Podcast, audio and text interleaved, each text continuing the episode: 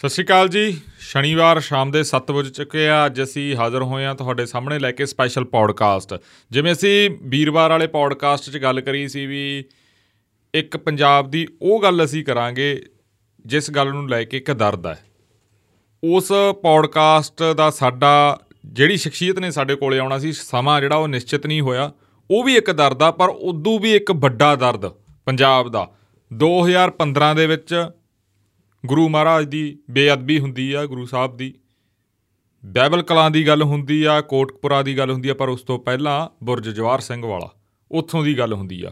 ਉਹ ਕਹਾਣੀ ਅੱਜ ਤੁਹਾਨੂੰ ਚੰਗੀ ਤਰ੍ਹਾਂ ਸੰਖੇਪ ਦੇ ਵਿੱਚ ਅਸੀਂ ਦੱਸਾਂਗੇ ਵੀ ਅਸਲ ਦੇ ਵਿੱਚ ਸਭ ਕੁਝ ਕੀ ਹੋਇਆ। ਹਾਲਾਂਕਿ ਦੱਸਣ ਦੀ ਲੋੜ ਨਹੀਂ, ਪਰ ਫਿਰ ਵੀ ਬਹੁਤ ਸਾਰੇ ਨੌਜਵਾਨ, ਖਾਸ ਕਰਕੇ ਬਾਹਰਲੇ ਮੁਲਕਾਂ ਤੋਂ ਸਾਨੂੰ ਮੈਸੇਜ ਕਰ ਰਹੇ ਸੀ ਵੀ ਪੌਡਕਾਸਟ ਕਿਥੇ ਧਾਰਮਿਕ ਸ਼ਖਸੀਅਤ ਦੇ ਨਾਲ ਕੀਤਾ ਜਾਵੇ ਕਿਸੇ ਕਥਾਵਾਚਕ ਦੇ ਨਾਲ ਕੀਤਾ ਜਾਵੇ ਤੇ ਹੋਰ ਵੀ ਐਸਜੀਪੀਸੀ ਨੂੰ ਲੈ ਕੇ ਗੱਲਾਂ ਜਾਂ ਧਾਰਮਿਕ ਗੱਲਾਂ ਉਹ ਵਿਚਾਰੀਆਂ ਜਾਣ। ਅੱਜ ਸਾਡੇ ਨਾਲ ਇਸ ਸਪੈਸ਼ਲ ਪੌਡਕਾਸਟ ਦੇ ਵਿੱਚ ਮੌਜੂਦ ਰਹਿਣਗੇ ਕਥਾਵਾਚਕ ਭਾਈ ਹਰਜਿੰਦਰ ਸਿੰਘ ਮਾਝੀ ਜੀ। ਮਾਝੀ ਜੀ ਸਵਾਗਤ ਆ ਵਾਹਿਗੁਰੂ ਜੀ ਕਾ ਖਾਲਸਾ ਵਾਹਿਗੁਰੂ ਜੀ ਕਾ ਫਤਿਹ ਵਾਹਿਗੁਰੂ ਜੀ ਕੀ ਫਤਿਹ ਜੀ। ਠੀਕ ਠਾਕ ਹੋ? ਬਹੁਤ ਵਧੀਆ ਵੀਰ ਜੀ ਚੜ੍ਹਦੀ ਕਲਾ ਤੁਸੀਂ ਦੱਸੋ। ਠੀਕ ਹੈ ਜੀ। ਹਰਜਿੰਦਰ ਸਿੰਘ ਮਾਝੀ ਜੀ ਬਾਰੇ ਮੈਂ ਇਹ ਦੱਸਦਾ ਵੀ 2015 ਦੇ ਵਿੱਚ ਜਦੋਂ ਕੋਟਕਪੁਰੇ ਧਰਨਾ ਲੱਗਦਾਗਾ ਜਾਂ ਜਦੋਂ ਉਹ ਤਸਵੀਰਾਂ ਸਾਹਮਣੇ ਆਉਂਦੀਆਂ ਆਈਆਂ ਤਾਂ ਉਹਨਾਂ ਦੇ ਵਿੱਚ ਇੱਕ ਅਹਿਮ ਚਿਹਰਾ ਨਿਕਲ ਕੇ ਸਾਹਮਣੇ ਆਉਂਦਾਗਾ ਜਿੱਥੇ ਭਾਈ ਰਣਜੀਤ ਸਿੰਘ ਢੱਡਰੀਆਂ ਵਾਲਾ ਪੰਥਪ੍ਰੀਤ ਅ, ਹਰਜੀਤ ਸਿੰਘ ਢਬਾਲੀ ਹਰਜਿੰਦਰ ਸਿੰਘ ਮਾਂਝੀ ਤੇ ਹੋਰ ਬਹੁਤ ਸਾਰੇ ਨੌਜਵਾਨ ਜਾਂ ਬਹੁਤ ਸਾਰੇ ਲੋਕ ਜਿਹੜੇ ਕਥਾਵਾਚਕ ਸੀ ਜਾਂ ਆਪਾਂ ਕਹਿ ਦਈਏ ਵੀ ਸਿੱਖੀ ਦਾ ਦਰਦ ਰੱਖਦੇ ਸੀ। ਤੇ ਹਰਜਿੰਦਰ ਸਿੰਘ ਮਾਂਝੀ ਉਹਨਾਂ ਦੇ ਵਿੱਚੋਂ ਵੱਡਾ ਨਾਮ ਸੀ।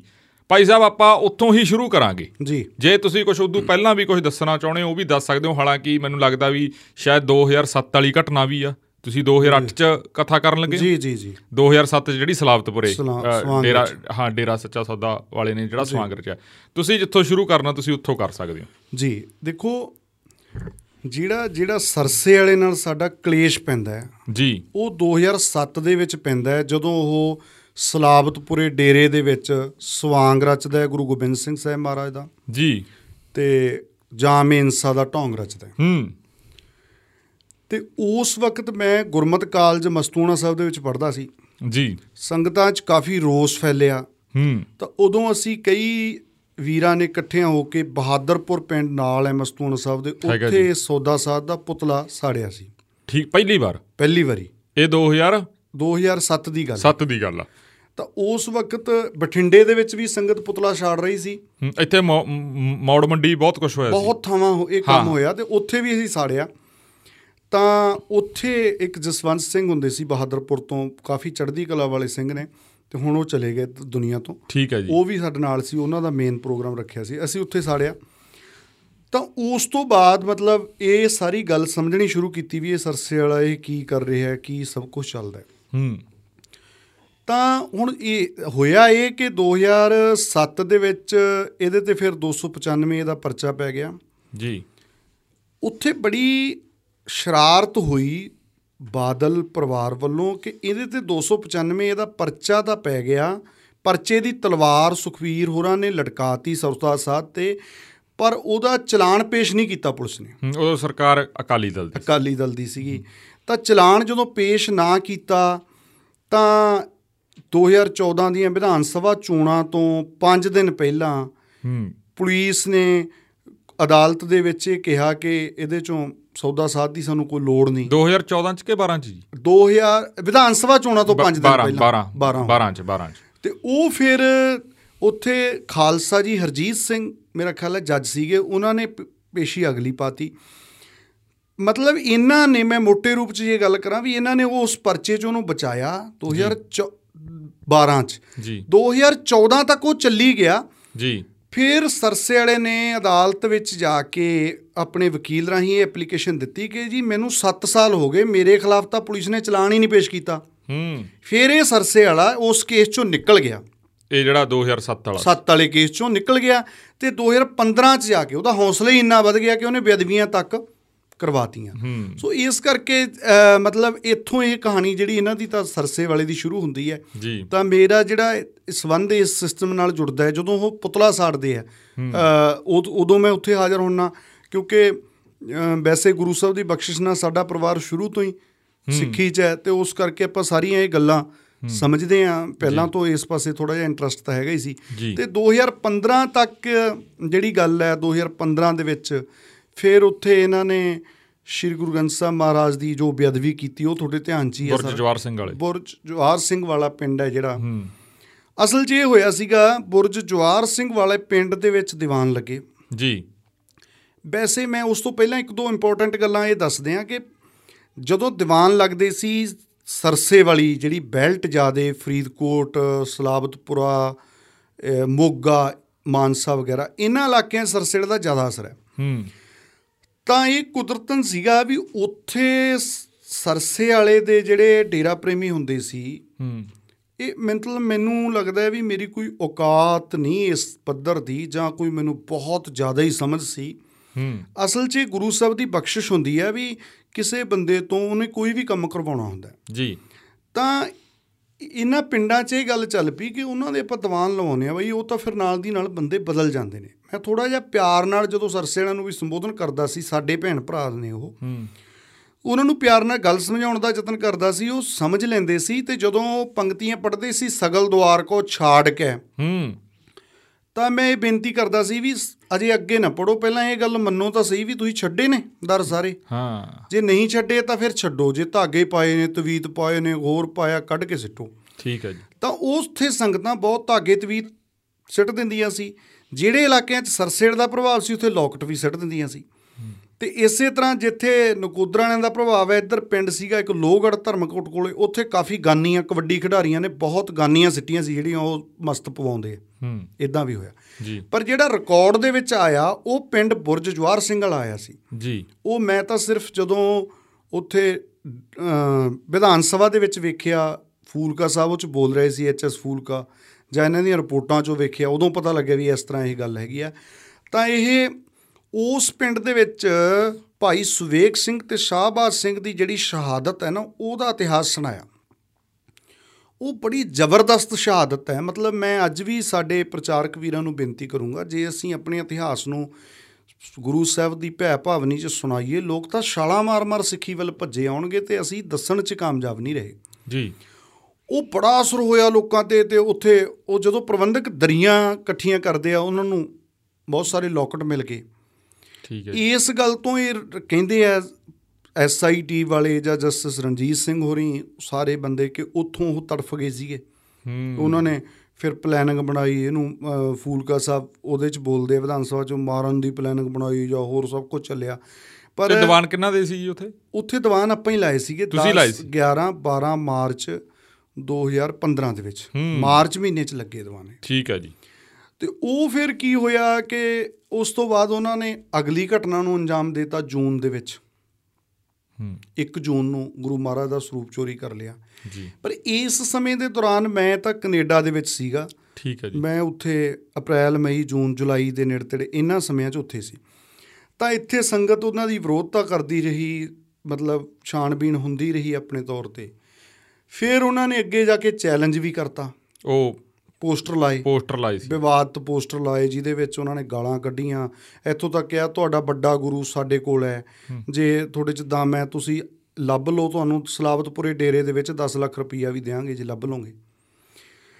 ਹੁਣ ਬੜੀ ਹੈਰਾਨਗੀ ਵਾਲੀ ਗੱਲ ਹੈ ਕਿ ਪੁਲਿਸ ਨੇ ਜਿਹੜੇ ਪੋਸਟਰ ਜਾਰੀ ਕੀਤੇ ਆ ਮੇਰੇ ਮੋਬਾਈਲ 'ਚ ਸਾਰਾ ਸਾਂਭਿਆ ਹੋਇਆ ਪੋਸਟਰ ਜਾਰੀ ਕੀਤੇ ਉਹਨਾਂ ਨੇ। ਮੋਨੇ ਮੁੰਡਿਆਂ ਦੇ ਵੀ ਇਹ ਇਸ ਕਿਸਮ ਦੇ ਬੰਦੇ ਗਲਤ ਕੰਮ ਕਰਨਗੇ। ਪਰ ਕਿਸੇ ਇੱਕ ਵੀ ਬੰਦੇ ਨੂੰ ਫੜ ਕੇ ਇਸ ਤਰ੍ਹਾਂ ਪੁੱਛਗਿੱਛ ਨਹੀਂ ਹੋਈ।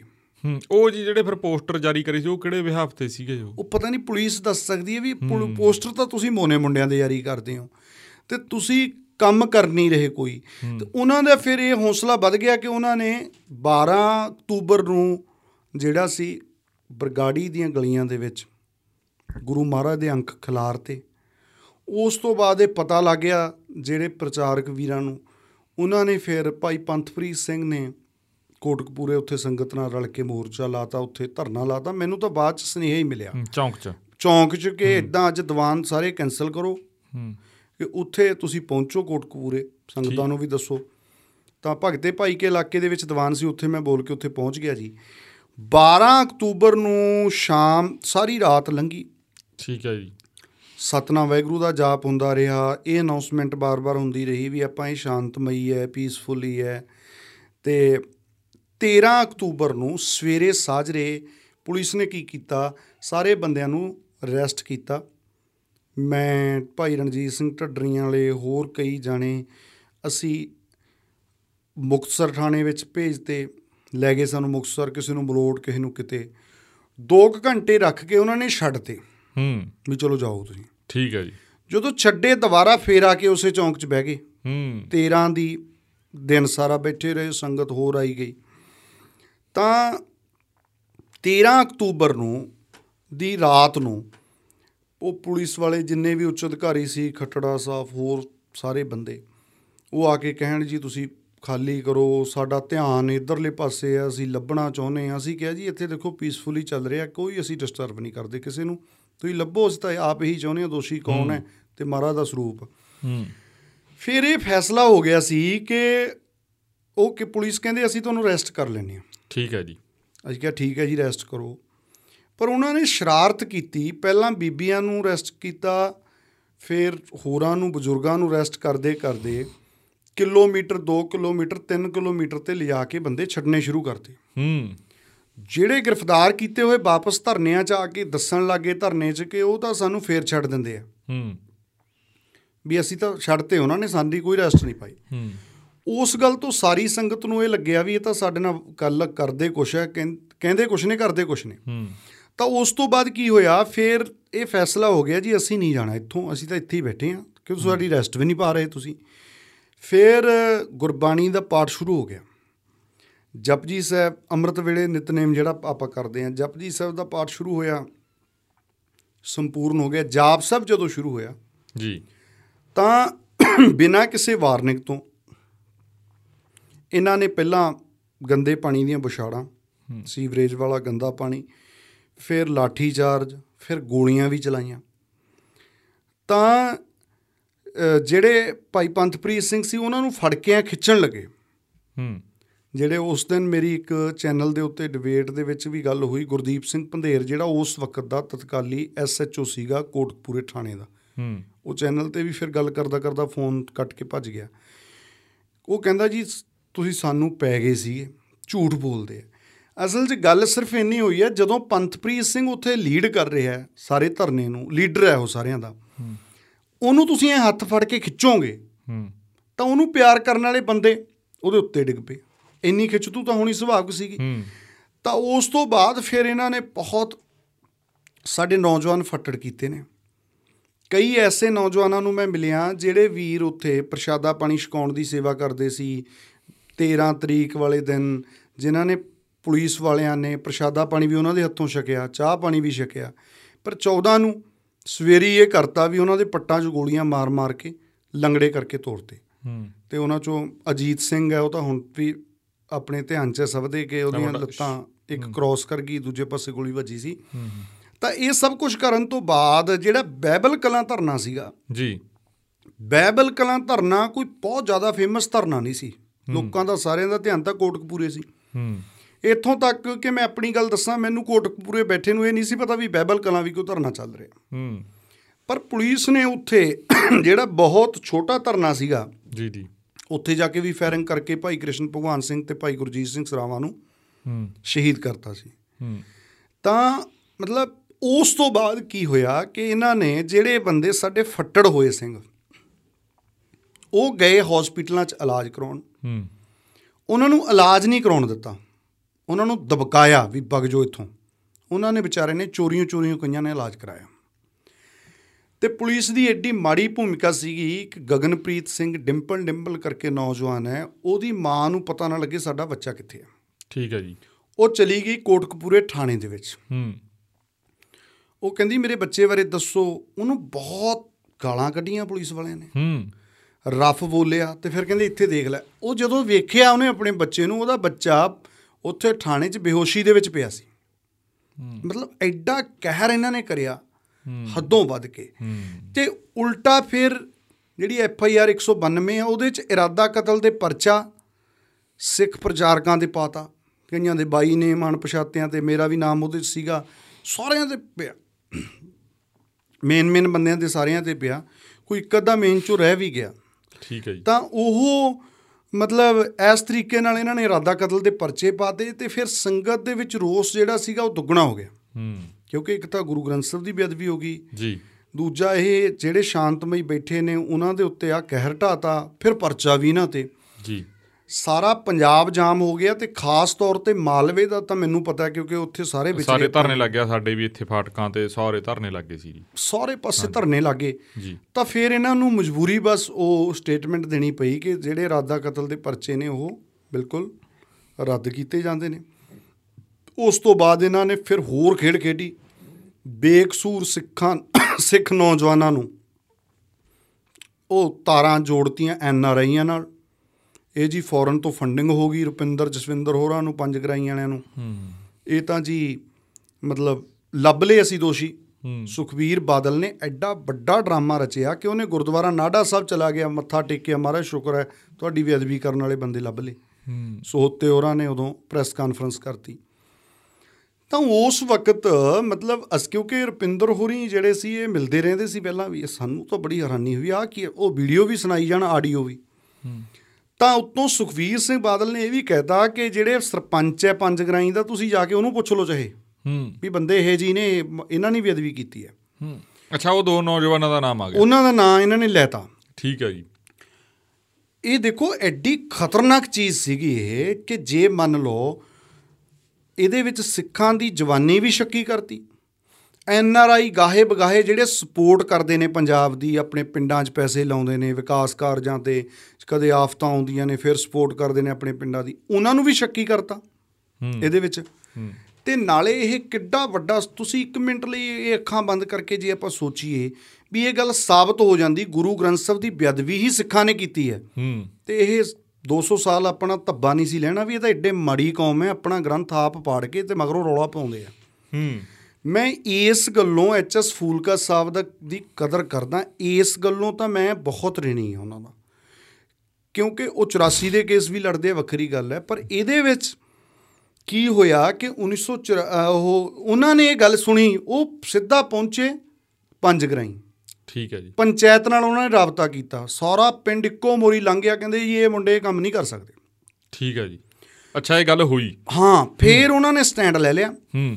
ਉਹਨਾਂ ਨੇ ਫਿਰ ਰਾਤ ਨੂੰ ਜਾ ਕੇ ਕਿਉਂਕਿ ਹੁਣ ਸੁਪਰੀਮ ਕੋਰਟ ਦੇ ਸੀਨੀਅਰ ਵਕੀਲ ਨੇ। ਸੈਸ਼ਨ ਜੱਜ ਹੋਰ ਸਾਰੇ ਸਤਿਕਾਰ ਕਰਦੇ ਆ ਉਹਨਾਂ ਨੇ ਫਿਰ ਜਾ ਕੇ ਉਹ ਰੁਪਿੰਦਰ ਜਸਵਿੰਦਰ ਦੇ ਪਿਤਾ ਦੀ ਮੁਲਾਕਾਤ ਦਾ ਪ੍ਰਬੰਧ ਕੀਤਾ। ਇਹਨਾਂ ਦੇ ਪਿਤਾ ਜੀ ਨੇ ਦੱਸਿਆ ਜਾ ਕੇ ਵੀ ਆਪਣੇ ਨਾਲ ਸਾਰੀ ਕੌਮ ਹੈ ਬੇਫਿਕਰ ਹੋ ਜਾਓ ਤੁਸੀਂ ਡੋਲਣਾ ਨਹੀਂ ਡਟੇ ਰਹੋ। ਹੂੰ। ਤਾਂ ਫਿਰ ਇਹ ਸਾਰਾ ਜਿਹੜਾ ਸੀਗਾ ਸਟੈਂਡ ਉਹਨਾਂ ਨੇ ਆਪਣਾ ਬਰਕਰਾਰ ਰੱਖਿਆ ਤੇ ਫਿਰ ਇਹਨਾਂ ਨੂੰ ਛੱਡਣੇ ਵੀ ਪਏ ਹੋ ਬਾਅਦ ਦੇ ਵਿੱਚ ਕਿਉਂਕਿ ਉਹਦੇ ਚ ਕੁਝ ਨਿਕਲਿਆ ਨਹੀਂ ਉਹਨਾਂ ਸਾਹਮਣੇ ਮੁੰਡਿਆਂ ਆ ਦੇ ਸੱਟ ਵੀ ਲੱਗੀ ਸੀ ਨਾ ਉਹ ਜਿਹੜਾ ਆਸਟ੍ਰੇਲੀਆ ਸੀਗਾ ਆਸਟ੍ਰੇਲੀਆ ਤੋਂ ਕਾਲ ਆਈ ਉਹਨੇ ਬੰਦੇ ਨੇ ਦੱਸਤਾ ਸਾਹਮਣੇ ਕਿ ਜੀ ਮੈਂ ਤਾਂ ਇਸ ਲਈ ਫੋਨ ਕੀਤਾ ਸੀਗਾ। ਇਹਨਾਂ ਦੀ ਸੱਟ ਵੀ ਲੱਗੀ ਉਹਦੇ ਚੋਂ ਰੁਪਿੰਦਰ ਦੇ ਜ਼ਿਆਦਾ ਸੀ ਉਹਨੂੰ ਤਕਲੀਫ ਸੀ ਰੀੜ੍ਹ ਦੀ ਹੱਡੀ ਦੀ। ਤਾਂ ਮਤਲਬ ਟੌਰਚਰ ਵੀ ਕੀਤਾ ਗਿਆ ਇਹਨਾਂ ਨੂੰ ਤੇ ਇਹ ਰੁਪਿੰਦਰ ਹੋਰਾਂ ਨੇ ਆਪ ਪ੍ਰੈਸ ਕਾਨਫਰੰਸ ਦੇ ਵਿੱਚ ਇੱਕ ਵਾਰੀ ਦੱਸਿਆ ਸੀ, ਵੀਡੀਓ ਵੀ ਹੈ ਦੀ ਬਣੀ। ਇਹਨਾਂ ਨੇ ਕਿਹਾ ਵੀ ਸਾਨੂੰ ਉਹ ਖਾਲੀ ਚੈੱਕ ਦਿੰਦੇ ਸੀ। ਖਾਲੀ ਚੈੱਕ ਦਿੰਦੇ ਸੀ ਵੀ ਇਹਦੇ ਵਿੱਚ ਜਿੰਨੇ ਪੈਸੇ ਭਰਨੇ ਨੇ ਭਰ ਲਓ। ਪਰ ਇੱਕ ਗੱਲ ਕਹੋ ਵੀ ਇਹ ਬੇਅਦਬੀ ਅਸੀਂ ਕੀਤੀ ਹੈ ਤੇ ਕੀਤੀ ਹੈ ਸਿੱਖ ਪ੍ਰਚਾਰਕਾਂ ਦੇ ਕਹਿਣ ਤੇ। ਤੁਸੀਂ ਨਾਂ ਲਾ ਦਿਓ ਪੰਥਪ੍ਰੀਤ ਦਾ, ਢੱਡਰੀਆਂ ਦਾ, ਮਾਝੀ ਦਾ, ਢਪਾਲੀ ਦਾ। ਤੇ ਹੁਣ ਤੁਸੀਂ ਸੋਚੋ ਵੀ ਇਹ ਮੈਂ ਕਹਿੰਦਾ ਵੀ ਗੁਰੂ ਸਾਹਿਬ ਨੇ ਬਖਸ਼ਿਸ਼ ਕੀਤੀ ਉਹਨਾਂ ਨੂੰ ਦ੍ਰਿੜਤਾ ਦਿੱਤੀ। ਜੇ ਉਹ ਲਾਲਚ ਚ ਆ ਜਾਂਦੇ ਗੱਲਾਂ ਚ ਆ ਜਾਂਦੇ ਤੇ ਮੁੜ ਕੇ ਤਾਂ ਕਹਾਣੀ ਉਹ ਕੁਝ ਹੋਰ ਬਣ ਜਾਣੀ ਸੀਗੀ। ਤਾਂ ਇਸ ਤੋਂ ਬਾਅਦ ਫਿਰ ਇਹ ਇਸ ਤਰ੍ਹਾਂ ਚੱਲਦਾ ਰਿਹਾ। ਫਿਰ ਐਸਆਈਟੀ ਬਣ ਗਈ ਸੀਬੀਆਈ ਨੂੰ ਜਾਂਚ ਵੀ ਦਿੱਤੀ ਗਈ ਬਹੁਤ ਕੁਝ ਹੁਣ ਤੱਕ ਚੱਲੀ ਜਾ ਰਿਹਾ। ਹੈ ਪਰ ਜਿਹੜਾ ਇਨਸਾਫ ਹੈ ਉਹ ਤਾਂ ਮਤਲਬ ਇਨਸਾਫ ਨਾਂ ਦੀ ਕੋਈ ਚੀਜ਼ ਹੀ ਹੈ ਨਹੀਂ ਜੀ। ਮੈਂ ਇੱਥੇ ਇੱਕ। ਮਾਫੀ ਚਾਹੂੰਗਾ। ਇੱਕ ਜਿਹੜਾ ਮੈਂ ਨਾ ਇਹਨਾਂ ਦੀ ਰੁਪਿੰਦਰ ਹੋਣਾ ਦੀ ਬਹੁਤ ਸਾਲ ਪਹਿਲਾਂ ਇੱਕ ਇੰਟਰਵਿਊ ਕਰੀ ਸੀ ਮੁੰਡੇ ਦੀ ਇੱਕ ਦੀ ਕਰੀ ਸੀਗੀ ਰੁਪਿੰਦਰ ਦੀ ਕਰੀ ਸੀ। ਉਹ ਜਿਹੜੀ ਇੱਕ ਪੱਖ ਨਿਕਲ ਕੇ ਸਾਹਮਣੇ ਆਉਂਦਾ ਵੀ ਇਹਨਾਂ ਨੇ ਪੈਸੇ ਲੈ ਲਏ ਜਾਂ ਇਦਾਂ ਦਾ ਕੁਝ ਮਤਲਬ ਉਦਾਂ ਦੀ ਕੋਈ ਗੱਲ ਵੀ ਨਹੀਂ ਹੋਈ ਸੀ। ਪੈਸੇ ਕਿਹੜੇ? ਵੀ ਇਹਨਾਂ ਨੇ ਪੈਸੇ ਲੈ ਲਏ ਸੀ ਜਾਂ ਕੋਈ ਹੋਰ ਗੱਲਾਂ ਸੀ ਜਿਹੜੀਆਂ ਰਿਕਾਰਡਿੰਗਾਂ ਸਾਹਮਣੇ ਇੰਨਾ ਆਈਆਂ ਉਸ ਨੂੰ ਲੈ ਕੇ ਕਿਉਂਕਿ ਬਹੁਤ ਸਾਰੇ ਲੋਕਾਂ ਨੇ ਉਧਾਰ ਬਣਾਈ ਆ ਹਰੇ ਵੀ ਕਈ ਲੋਕ ਤਾਂ ਗੱਲ ਚਰਚਾ ਕਰ ਲੈਂਦੇ ਵੀ ਨਹੀਂ। ਗੱਲ ਕੀ ਸੀ ਵੀ ਪੈਸੇ ਪੂਸੇ ਕੋਈ ਨਹੀਂ ਲਏ ਇਹ ਗੱਲ ਨੂੰ ਆਪਾਂ ਨੂੰ ਸਮਝਣਾ ਚਾਹੀਦਾ ਹੈ। ਜਦੋਂ ਕੋਈ ਵੀ ਕੁਦਰਤੀ ਆਫਤ ਵੀ ਆਉਂਦੀ ਹੈ ਨਾ ਜੀ। ਜਦੋਂ ਉੱਥੇ ਮਤਲਬ ਕੁਦਰਤੀ ਆਫਤ ਤਾਂ ਇਹ ਹੈ ਨਹੀਂ ਸੀ ਚਲੋ ਸੱਟਾਂ ਵੱਜੀਆਂ ਸਿੰਘਾਂ ਦੇ। ਹੂੰ। ਤਾਂ ਫੌਰਨ ਚੋਂ ਟੈਲੀਫੋਨ ਆਏ ਉਹ ਰੁਪਿੰਦਰ ਹੋਰੀ ਵੀ ਐਕਟਿਵ ਸੀਗੇ ਇਹਨਾਂ ਨੂੰ ਵੀ ਫੋਨ ਆ ਗਏ ਵੀ ਜੇ ਪੈਸਿਆਂ ਦੀ ਲੋੜ ਹੈ ਦੱਸੋ ਸਿੰਘਾਂ ਦਾ ਇਲਾਜ ਲੂਜ ਕਰਾਉਣ ਵਾਸਤੇ। ਹੂੰ। ਜਦੋਂ ਹੜਾਂ 'ਚ ਮੈਂ ਤੁਹਾਨੂੰ ਆਪਣੀ ਉਦਾਹਰਨ ਦਿੰਨਾ। ਠੀਕ ਹੈ ਜੀ। ਹੜਾਂ 'ਚ ਅਸੀਂ ਗੁਰੂ ਸਾਹਿਬ ਦੀ ਬਖਸ਼ਿਸ਼ ਨਾਲ ਜਦੋਂ ਸੇਵਾ ਨਿਭਾਉਂਦੇ ਆ ਬੜੇ ਐਨ ਆਰ ਆਈਆਂ ਦੇ ਫੋਨ ਆ ਜਾਂਦੇ ਆ। ਬਾਈ ਦੱਸਿਓ ਪੈਸਿਆਂ ਦੀ। ਹਾਲਾਂਕਿ ਮੈਂ ਉਹਨਾਂ ਨੂੰ ਸਾਫ਼ ਲਫ਼ਜ਼ਾਂ 'ਚ ਕਹਿਣਾ ਤੁਹਾਡੇ ਮੈਂ ਓਪਨਲੀ ਕਹਿ ਰਿਹਾ ਕਿ ਉਹਨਾਂ ਨੂੰ ਅਸੀਂ ਦੱਸ ਦਿੰਦੇ ਵੀ ਭਾਈ ਸਾਨੂੰ ਨਹੀਂ ਪੈਸੇ ਦੀ ਲੋੜ। ਹੂੰ।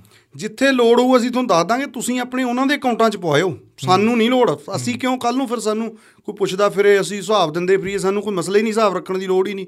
ਸੋ ਇਸ ਕਰਕੇ ਇਹ ਇਸ ਕਿਸਮ ਦਾ ਕੰਮ ਸੀਗਾ ਵੀ ਉਹ ਉਹ ਵੈਸੀ ਐਨ ਆਰ ਆਈ ਸਪੋਰਟ ਕਰਦੇ ਜਦੋਂ ਹੜ੍ਹ ਆਉਂਦੇ ਆ ਕੁਝ ਵੀ ਹੁੰਦਾ ਤਾਂ ਉਹ ਕਹਿੰਦੇ ਨੇ ਵੀ ਚਲ ਆਪਾਂ ਖੜੀਏ ਕਿਸਾਨੀ ਅੰਦੋਲਨ ਮੌਕੇ ਕਿੰਨਾ ਫੋਰਨ ਚੋਂ ਸਪੋਰਟ ਆਈ ਹੈ? ਕਿਸਾਨ ਯੂਨੀਅਨਾਂ ਨੂੰ ਤੇ ਜਿਹੜੇ ਉਹ ਅੰਗ ਅੰਗਾਂ ਦੀਆਂ ਤਸਵੀਰਾਂ ਵੀ ਆਈਆਂ ਸੀਗੀਆਂ ਬਾਅਦ ਦੇ ਵਿੱਚ ਉਹ ਕਿਵੇਂ ਸੀਗੇ? ਉਹ ਜਿਹੜੇ ਗੁਰੂ ਮਹਾਰਾਜ ਜੀ ਦੇ ਅੰਗ ਜਿਹੜੇ ਖਿਲਰੇ ਹੋਏ ਸੀਗੇ ਅੰਗ। ਉਹਨਾਂ ਨੂੰ ਸਾਰਿਆਂ ਨੂੰ ਇਕੱਠੇ ਕਰਕੇ ਕੋਟਕਪੂਰੇ ਵਾਲੇ ਚੌਂਕ 'ਚ ਹੀ ਰੱਖ ਲਿਆ ਸੀ ਪਾਲਕੀ ਸਾਹਿਬ ਦੇ ਵਿੱਚ। ਠੀਕ ਹੈ ਜੀ। ਹੁਣ ਜਦੋਂ ਪੁਲਿਸ ਐ ਬਦਤਮੀਜ਼ੀ ਕਰ ਰਹੀ ਸੀ ਤਾਂ ਪੁਲਿਸ ਦੇ ਉੱਤੇ ਐਦਾਂ ਫੀਲਿੰਗ ਆਈ ਨਾ ਸਾਰਿਆਂ ਨੂੰ ਵੀ ਇਹ ਤਾਂ ਦੁਸ਼ਮਣ ਨੇ। ਹੂੰ। ਹੁਣ ਪੁਲਿਸ ਵਾਲੇ ਕਹਿੰਦੇ ਸਾਨੂੰ ਕਿਉਂ ਨਹੀਂ ਸਮਾਏ? ਵੀ ਤੁਸੀਂ ਕਿਹੜਾ ਕੋਈ ਹਮਦਰਦੀ ਪ੍ਰਗਟ ਕੀਤੀ ਉੱਥੇ? ਤੁਸੀਂ ਜਦੋਂ ਦੁਸ਼ਮਣਾਂ ਵਾਂਗੂ ਚਾਲਾਂ ਖੇਡ ਰਹੇ ਸੀ ਤੁਹਾਡੇ ਤੇ ਭਰੋਸਾ ਹੀ ਸਾਰਾ ਗਵਾ ਲਿਆ। ਆਪਣੇ ਸਿੰਘਾਂ ਨੂੰ ਲੱਗਿਆ ਵੀ ਇਹ ਤਾਂ ਜੀ ਇਹ ਤਾਂ ਇਹ ਖੁਰਦਬੁਰਦ ਕਰਨਗੇ ਸਬੂਤ। ਐ ਹੋ। ਜਾਂਦਾ ਉੱਥੇ ਕੰਮ। ਠੀਕ ਹੈ ਜੀ। ਤਾਂ ਉੱਥੇ ਫਿਰ ਕੀ ਹੋਇਆ ਉੱਥੋਂ ਕੋਟਕਪੂਰੇ ਦੇ ਇੱਕ ਸਿੰਘ ਨੇ ਬਹੁਤ ਪਿਆਰ ਵਾਲੇ ਬੇਅੰਤ ਸਿੰਘ ਬੇਅੰਤ ਸਿੰਘ ਦੇ ਘਰੇ ਅੰਕ ਰੱਖੇ ਗਏ। ਠੀਕ ਹੈ ਜੀ। ਉਹਨਾਂ ਨੂੰ ਵੀ ਜਾ ਕੇ ਇਹਨਾਂ ਨੇ ਟੌਰਚਰ ਕਰਿਆ ਬਹੁਤ ਉਹ ਵਿਚਾਰਾ ਫਿਰ ਸਿੰਘ ਮਿਲਿਆ ਵੀ। ਫਿਰ ਬਾਅਦ ਦੇ ਵਿੱਚ ਇਹ ਮੁਕਤਸਰ ਸਾਹਿਬ ਪਹੁੰਚਾਏ ਗਏ। ਅੰਕ ਬੜੇ ਪਿਆਰ ਸਤਿਕਾਰ ਸਾਹਿਬ ਮੁਕਤਸਰ ਸਾਹਿਬ ਪਹੁੰਚੇ ਗਏ। ਉਹ ਤਾਂ ਇਹ ਅੰਕ ਸੀਗੇ। ਹੂੰ। ਜੀ। ਉਹ ਉਸੇ ਤੇ ਕਈ ਬੰਦੇ ਵੀ ਇਹ ਜੀ ਅੰਕ ਫਿਰ ਕਿੱਥੋਂ ਗਏ ਕਿੱਧਰ ਗਏ? ਉਹ ਉਹ ਜਿਹੜੇ ਬੇਅਦਬੀ ਵਾਲੇ ਅੰਕ ਨੇ ਉਹ ਮੁਕਤਸਰ ਸਾਹਿਬ ਪਹੁੰਚ ਗਏ ਸੀ ਉਹ ਸਾਰਾ ਰਿਕਾਰਡ ਹੈ ਉਹਦਾ ਸਭ ਕੁਝ ਹੋਇਆ ਜੀ। ਹੂੰ। ਤਾਂ ਫਿਰ ਇਹ ਇਸ ਤੋਂ ਬਾਅਦ ਹੁਣ ਜਿਹੜੀਆਂ ਕਾਨੂੰਨੀ ਕੋਈ ਬਣ ਨਹੀਂ ਰਿਹਾ ਕੁਝ ਸਿਸਟਮ ਨਹੀਂ ਚੱਲ ਰਿਹਾ। ਇੱਕ ਮੈਨੂੰ ਇਹਦਾ ਹੋਰ ਦੱਸੋ ਜੀ ਜਦੋਂ ਇਹ ਅੰਦਰ ਜਿਵੇਂ ਐਸਆਈਟੀ ਬਣੀ ਪਹਿਲਾਂ ਜਸਟਿਸ ਰਣਜੀਤ ਸਿੰਘ ਉਸ ਤੋਂ ਬਾਅਦ ਕੁਮਰ ਵਿਜੇ ਪ੍ਰਤਾਪ ਸਿੰਘ ਦੀ ਵੀ ਐਂਟਰੀ ਹੁੰਦੀ ਬਹੁਤ ਸਾਰਾ ਕੁਝ ਹੋ ਗਿਆ। ਕੁਛ ਇਹਦਾ ਅੱਜ ਤੱਕ ਕੁਝ ਪਤਾ ਠੋਸ ਲੱਗਿਆ ਵੀ ਜਿਹੜਾ ਆਪਾਂ ਔਨ ਰਿਕਾਰਡ ਬੋਲ ਸਕੀਏ ਕਿ ਨਹੀਂ ਵੀ ਹਜੇ ਕੇਸ ਚੱਲਦਾ ਹੈਗਾ ਵੀ ਆਪਾਂ ਇਦਾਂ ਕੁਝ ਬੋਲ ਨਹੀਂ ਸਕਦੇ। ਵੀ ਜਿਹਦਾ ਮਤਲਬ ਉਹ ਆਪਾਂ ਕਹਿੰਦੇ ਨਹੀਂ ਹੁੰਦੇ ਜਿਵੇਂ ਪੁਲਿਸ ਕਹਿੰਦੀ ਵੀ ਤਾਰ ਨਾਲ ਤਾਰ ਜੁੜ ਗਈ ਐਂ ਕਰਕੇ ਕੋਈ ਜੁੜਦੀ ਗੱਲ ਹੋਵੇ ਕਿ ਨਹੀਂ ਹਜੇ ਪਤਾ। ਦੇਖੋ ਮੈਂ ਤੁਹਾਨੂੰ ਦੱਸਦਾ ਜਿਹੜੇ ਚਰਚਿਤ ਬੇਅਦਬੀ ਦੇ ਕੇਸ ਨੇ ਉਹਨਾਂ ਵਿੱਚੋਂ ਇੱਕ ਕੇਸ ਮੱਲਕੇ ਵਾਲਾ ਵੀ ਹੈ। ਮੱਲਕੇ ਵੀ ਉਹਨਾਂ ਦਿਨਾਂ 'ਚ ਬੇਅਦਬੀ ਹੋਈ ਹੈ। ਉਦੋਂ ਪਹਿਲਾਂ ਹੋਈ ਸੀ। ਇਹ ਮੱਲਕੇ ਵਾਲੀ ਬੇਅਦਬੀ ਹਾਂ ਮੰਨ ਕੇ ਨੇੜੇ ਹੀ ਉੱਥੋਂ। ਉਹਦੇ ਨਾਲ ਹੀ ਹੈ ਗੁਰੂ। ਸਰ ਜਲਾਲ ਵੀ ਹੋਈ ਸੀ ਕਈ ਥਾਵਾਂ ਤੇ ਹੋਈ ਨਾ। ਹਾਂ। ਮੱਲਕੇ ਪਿੰਡ ਵਿੱਚ ਬੇਅਦਬੀ ਉਹਨਾਂ ਦਿਨਾਂ 'ਚ ਹੋਈ ਤਿੰਨ ਚਾਰ ਜਿਹੜੇ ਇੰਪੋਰਟੈਂਟ ਕੇਸ ਨੇ ਉਹਨਾਂ 'ਚੋਂ ਇੱਕ ਮੱਲਕੇ ਵਾਲਾ। ਮੈਂ ਮੱਲਕੇ ਵਾਲਾ ਤੁਹਾਨੂੰ ਦੱਸਦਾ ਉੱਥੋਂ ਅੰਦਾਜ਼ਾ ਹੋ ਜੂ ਸਾਰਾ। ਮੱਲਕੇ 2015 'ਚ ਇਹਨਾਂ ਦਿਨਾਂ 'ਚ ਬੇਅਦਬੀ ਹੋਈ ਤਕਰੀਬਨ। ਠੀਕ ਹੈ ਜੀ। ਉੱਥੇ ਸਵੇਰੇ ਸਵੇਰੇ ਉਹਨਾਂ ਨੇ ਗੁਰੂ ਗ੍ਰੰਥ ਸਾਹਿਬ ਦੀਆਂ ਪੋਥੀਆਂ ਹੁੰਦੀਆਂ ਜਿਹੜੀਆਂ ਸੈਂਚੀਆਂ ਜਿਹੜੀਆਂ ਆਪਾਂ ਘਰੇ ਰੱਖ ਕੇ ਸਾਹਿਬ ਪਾਠ ਕਰਦੇ ਆ ਉਹਨਾਂ ਦੀ ਬੇਅਦਬੀ ਕੀਤੀ। ਉੱਥੋਂ ਦਾ ਫੌਜੀ ਗੁਰਸੇਵਕ ਸਿੰਘ ਫੌਜੀ ਮੱਲਕੇ ਨੇ ਉਹ ਵੇਖ ਲਏ ਬੰਦੇ। ਅੱਛਾ।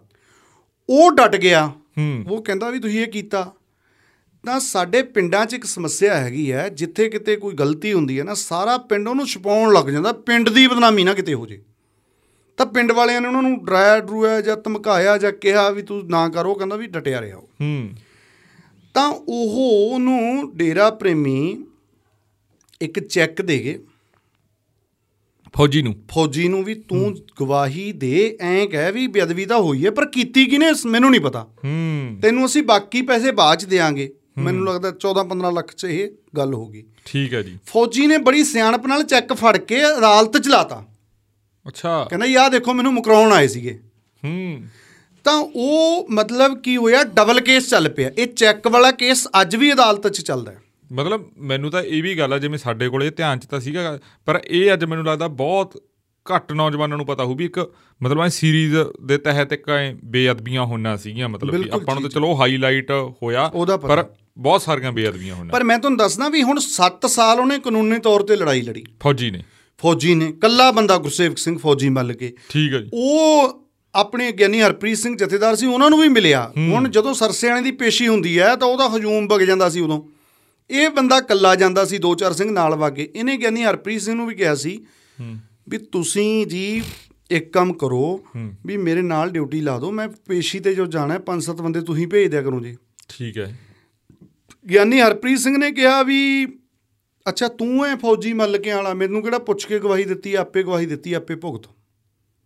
ਉਦੋਂ ਗਿਆਨੀ ਹਰਪ੍ਰੀਤ ਸਿੰਘ ਹਰਪ੍ਰੀਤ ਸਿੰਘ ਜਦੋਂ ਜਥੇਦਾਰ ਬਣ ਗਏ ਕਿਉਂਕਿ ਗਵਾਈਆਂ ਤਾਂ ਲੇਟ ਤੱਕ ਚੱਲੀਆਂ ਨਾ ਜੀ। ਉਦੋਂ ਇਹ ਜਥੇਦਾਰ ਸੀ ਉਦੋਂ ਦੀ ਮੈਂ ਤੁਹਾਨੂੰ ਗੱਲ ਦੱਸ ਰਿਹਾ। ਪਰ ਇਹ ਬੰਦਾ ਫਿਰ ਵੀ ਡਟਿਆ ਰਿਹਾ।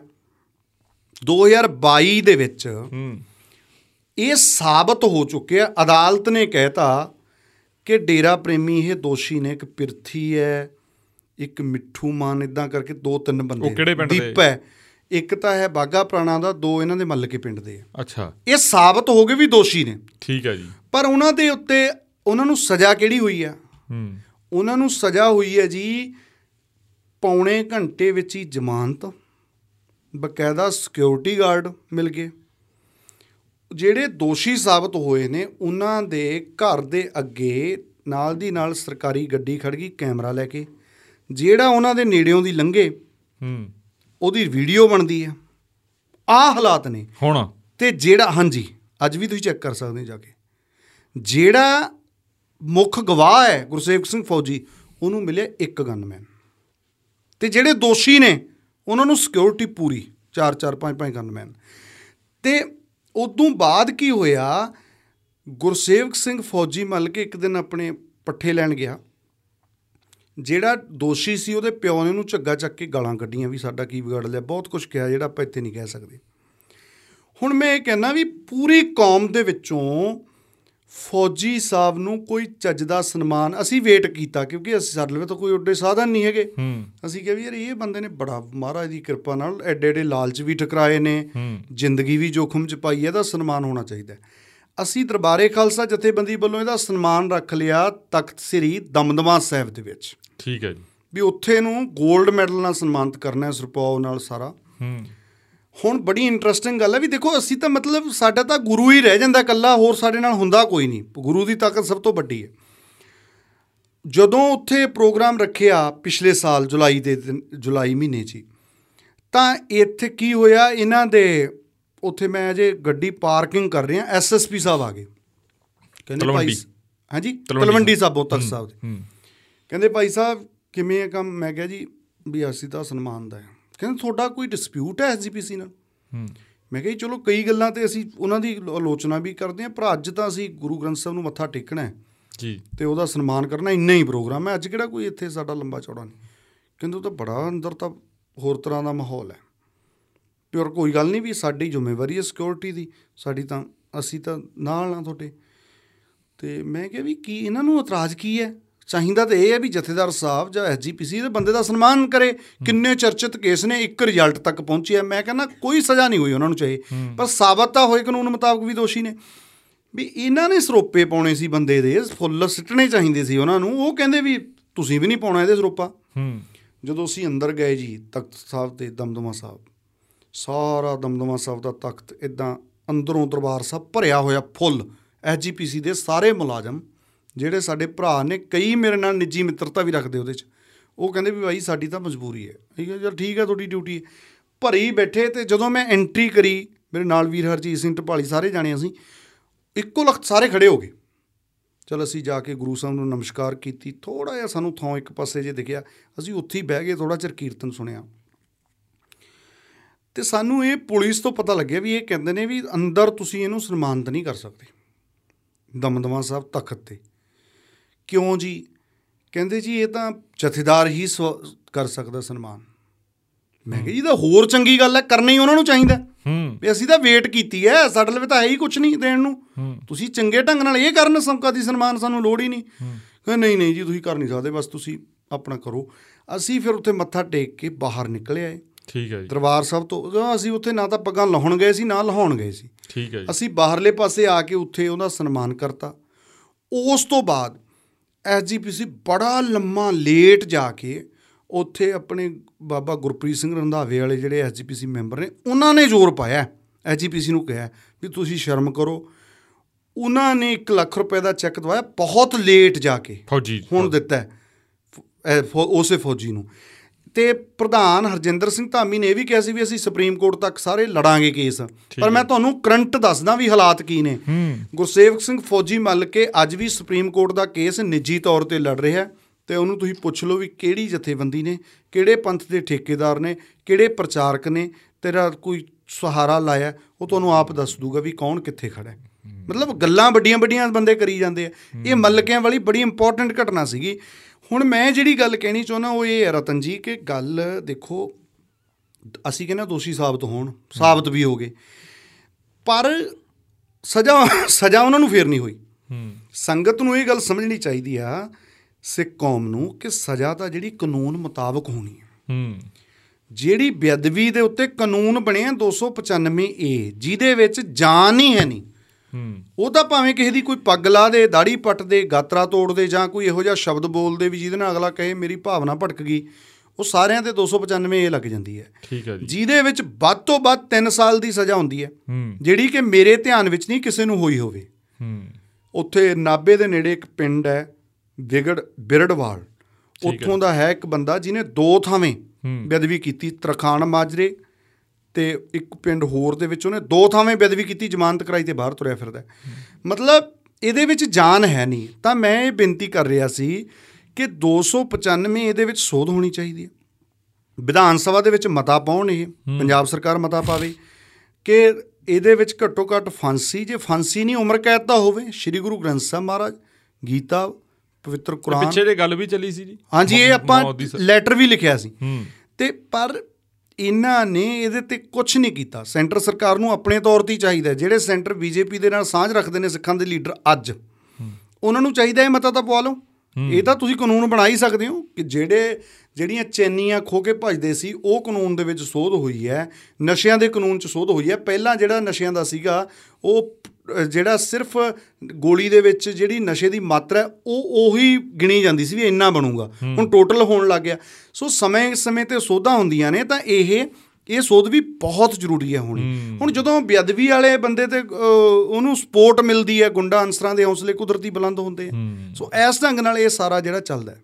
ਮੈਨੂੰ ਲੱਗਦਾ ਜਿਹੜੀ ਅੱਜ ਆ ਤੁਸੀਂ ਸਾਰੀ ਕਹਾਣੀ ਫੌਜੀ ਸਾਹਿਬ ਵਾਲੀ ਦੱਸੀ ਜਾਂ ਮਾਲਕ ਵਾਲੀ ਇਹਦਾ ਬਹੁਤ ਘੱਟ ਲੋਕਾਂ ਨੂੰ ਹਾਲਾਂਕਿ ਬੁਰਜ ਜਵਾਰ ਸਿੰਘ ਵਾਲਾ ਵੀ ਨਹੀਂ ਪਤਾ ਹੋਣੀ। ਜੀ। ਤੇ ਜਿਹੜਾ ਇਹ ਬੁਰਜ ਜਵਾਰ ਸਿੰਘ ਵਾਲੇ ਜਿਹੜੇ ਫਿਰ ਉਹ ਦੋਸ਼ੀ ਸੀ ਜਿਵੇਂ ਉਹ ਫੜੇ ਫੜੇ ਵੀ ਗਏ ਸੀਗੇ ਜੀ। ਪਿੱਛੇ ਜੇ ਉਹ ਬੁਰਜ ਜਵਾਰ ਸਿੰਘ ਵਾਲੇ ਸੀ ਕਿ ਮੱਲਕਿਆਂ ਵਾਲੇ ਸੀ? ਉਹਨਾਂ ਨੂੰ ਜ਼ਮਾਨਤ ਮਿਲੀ ਆ।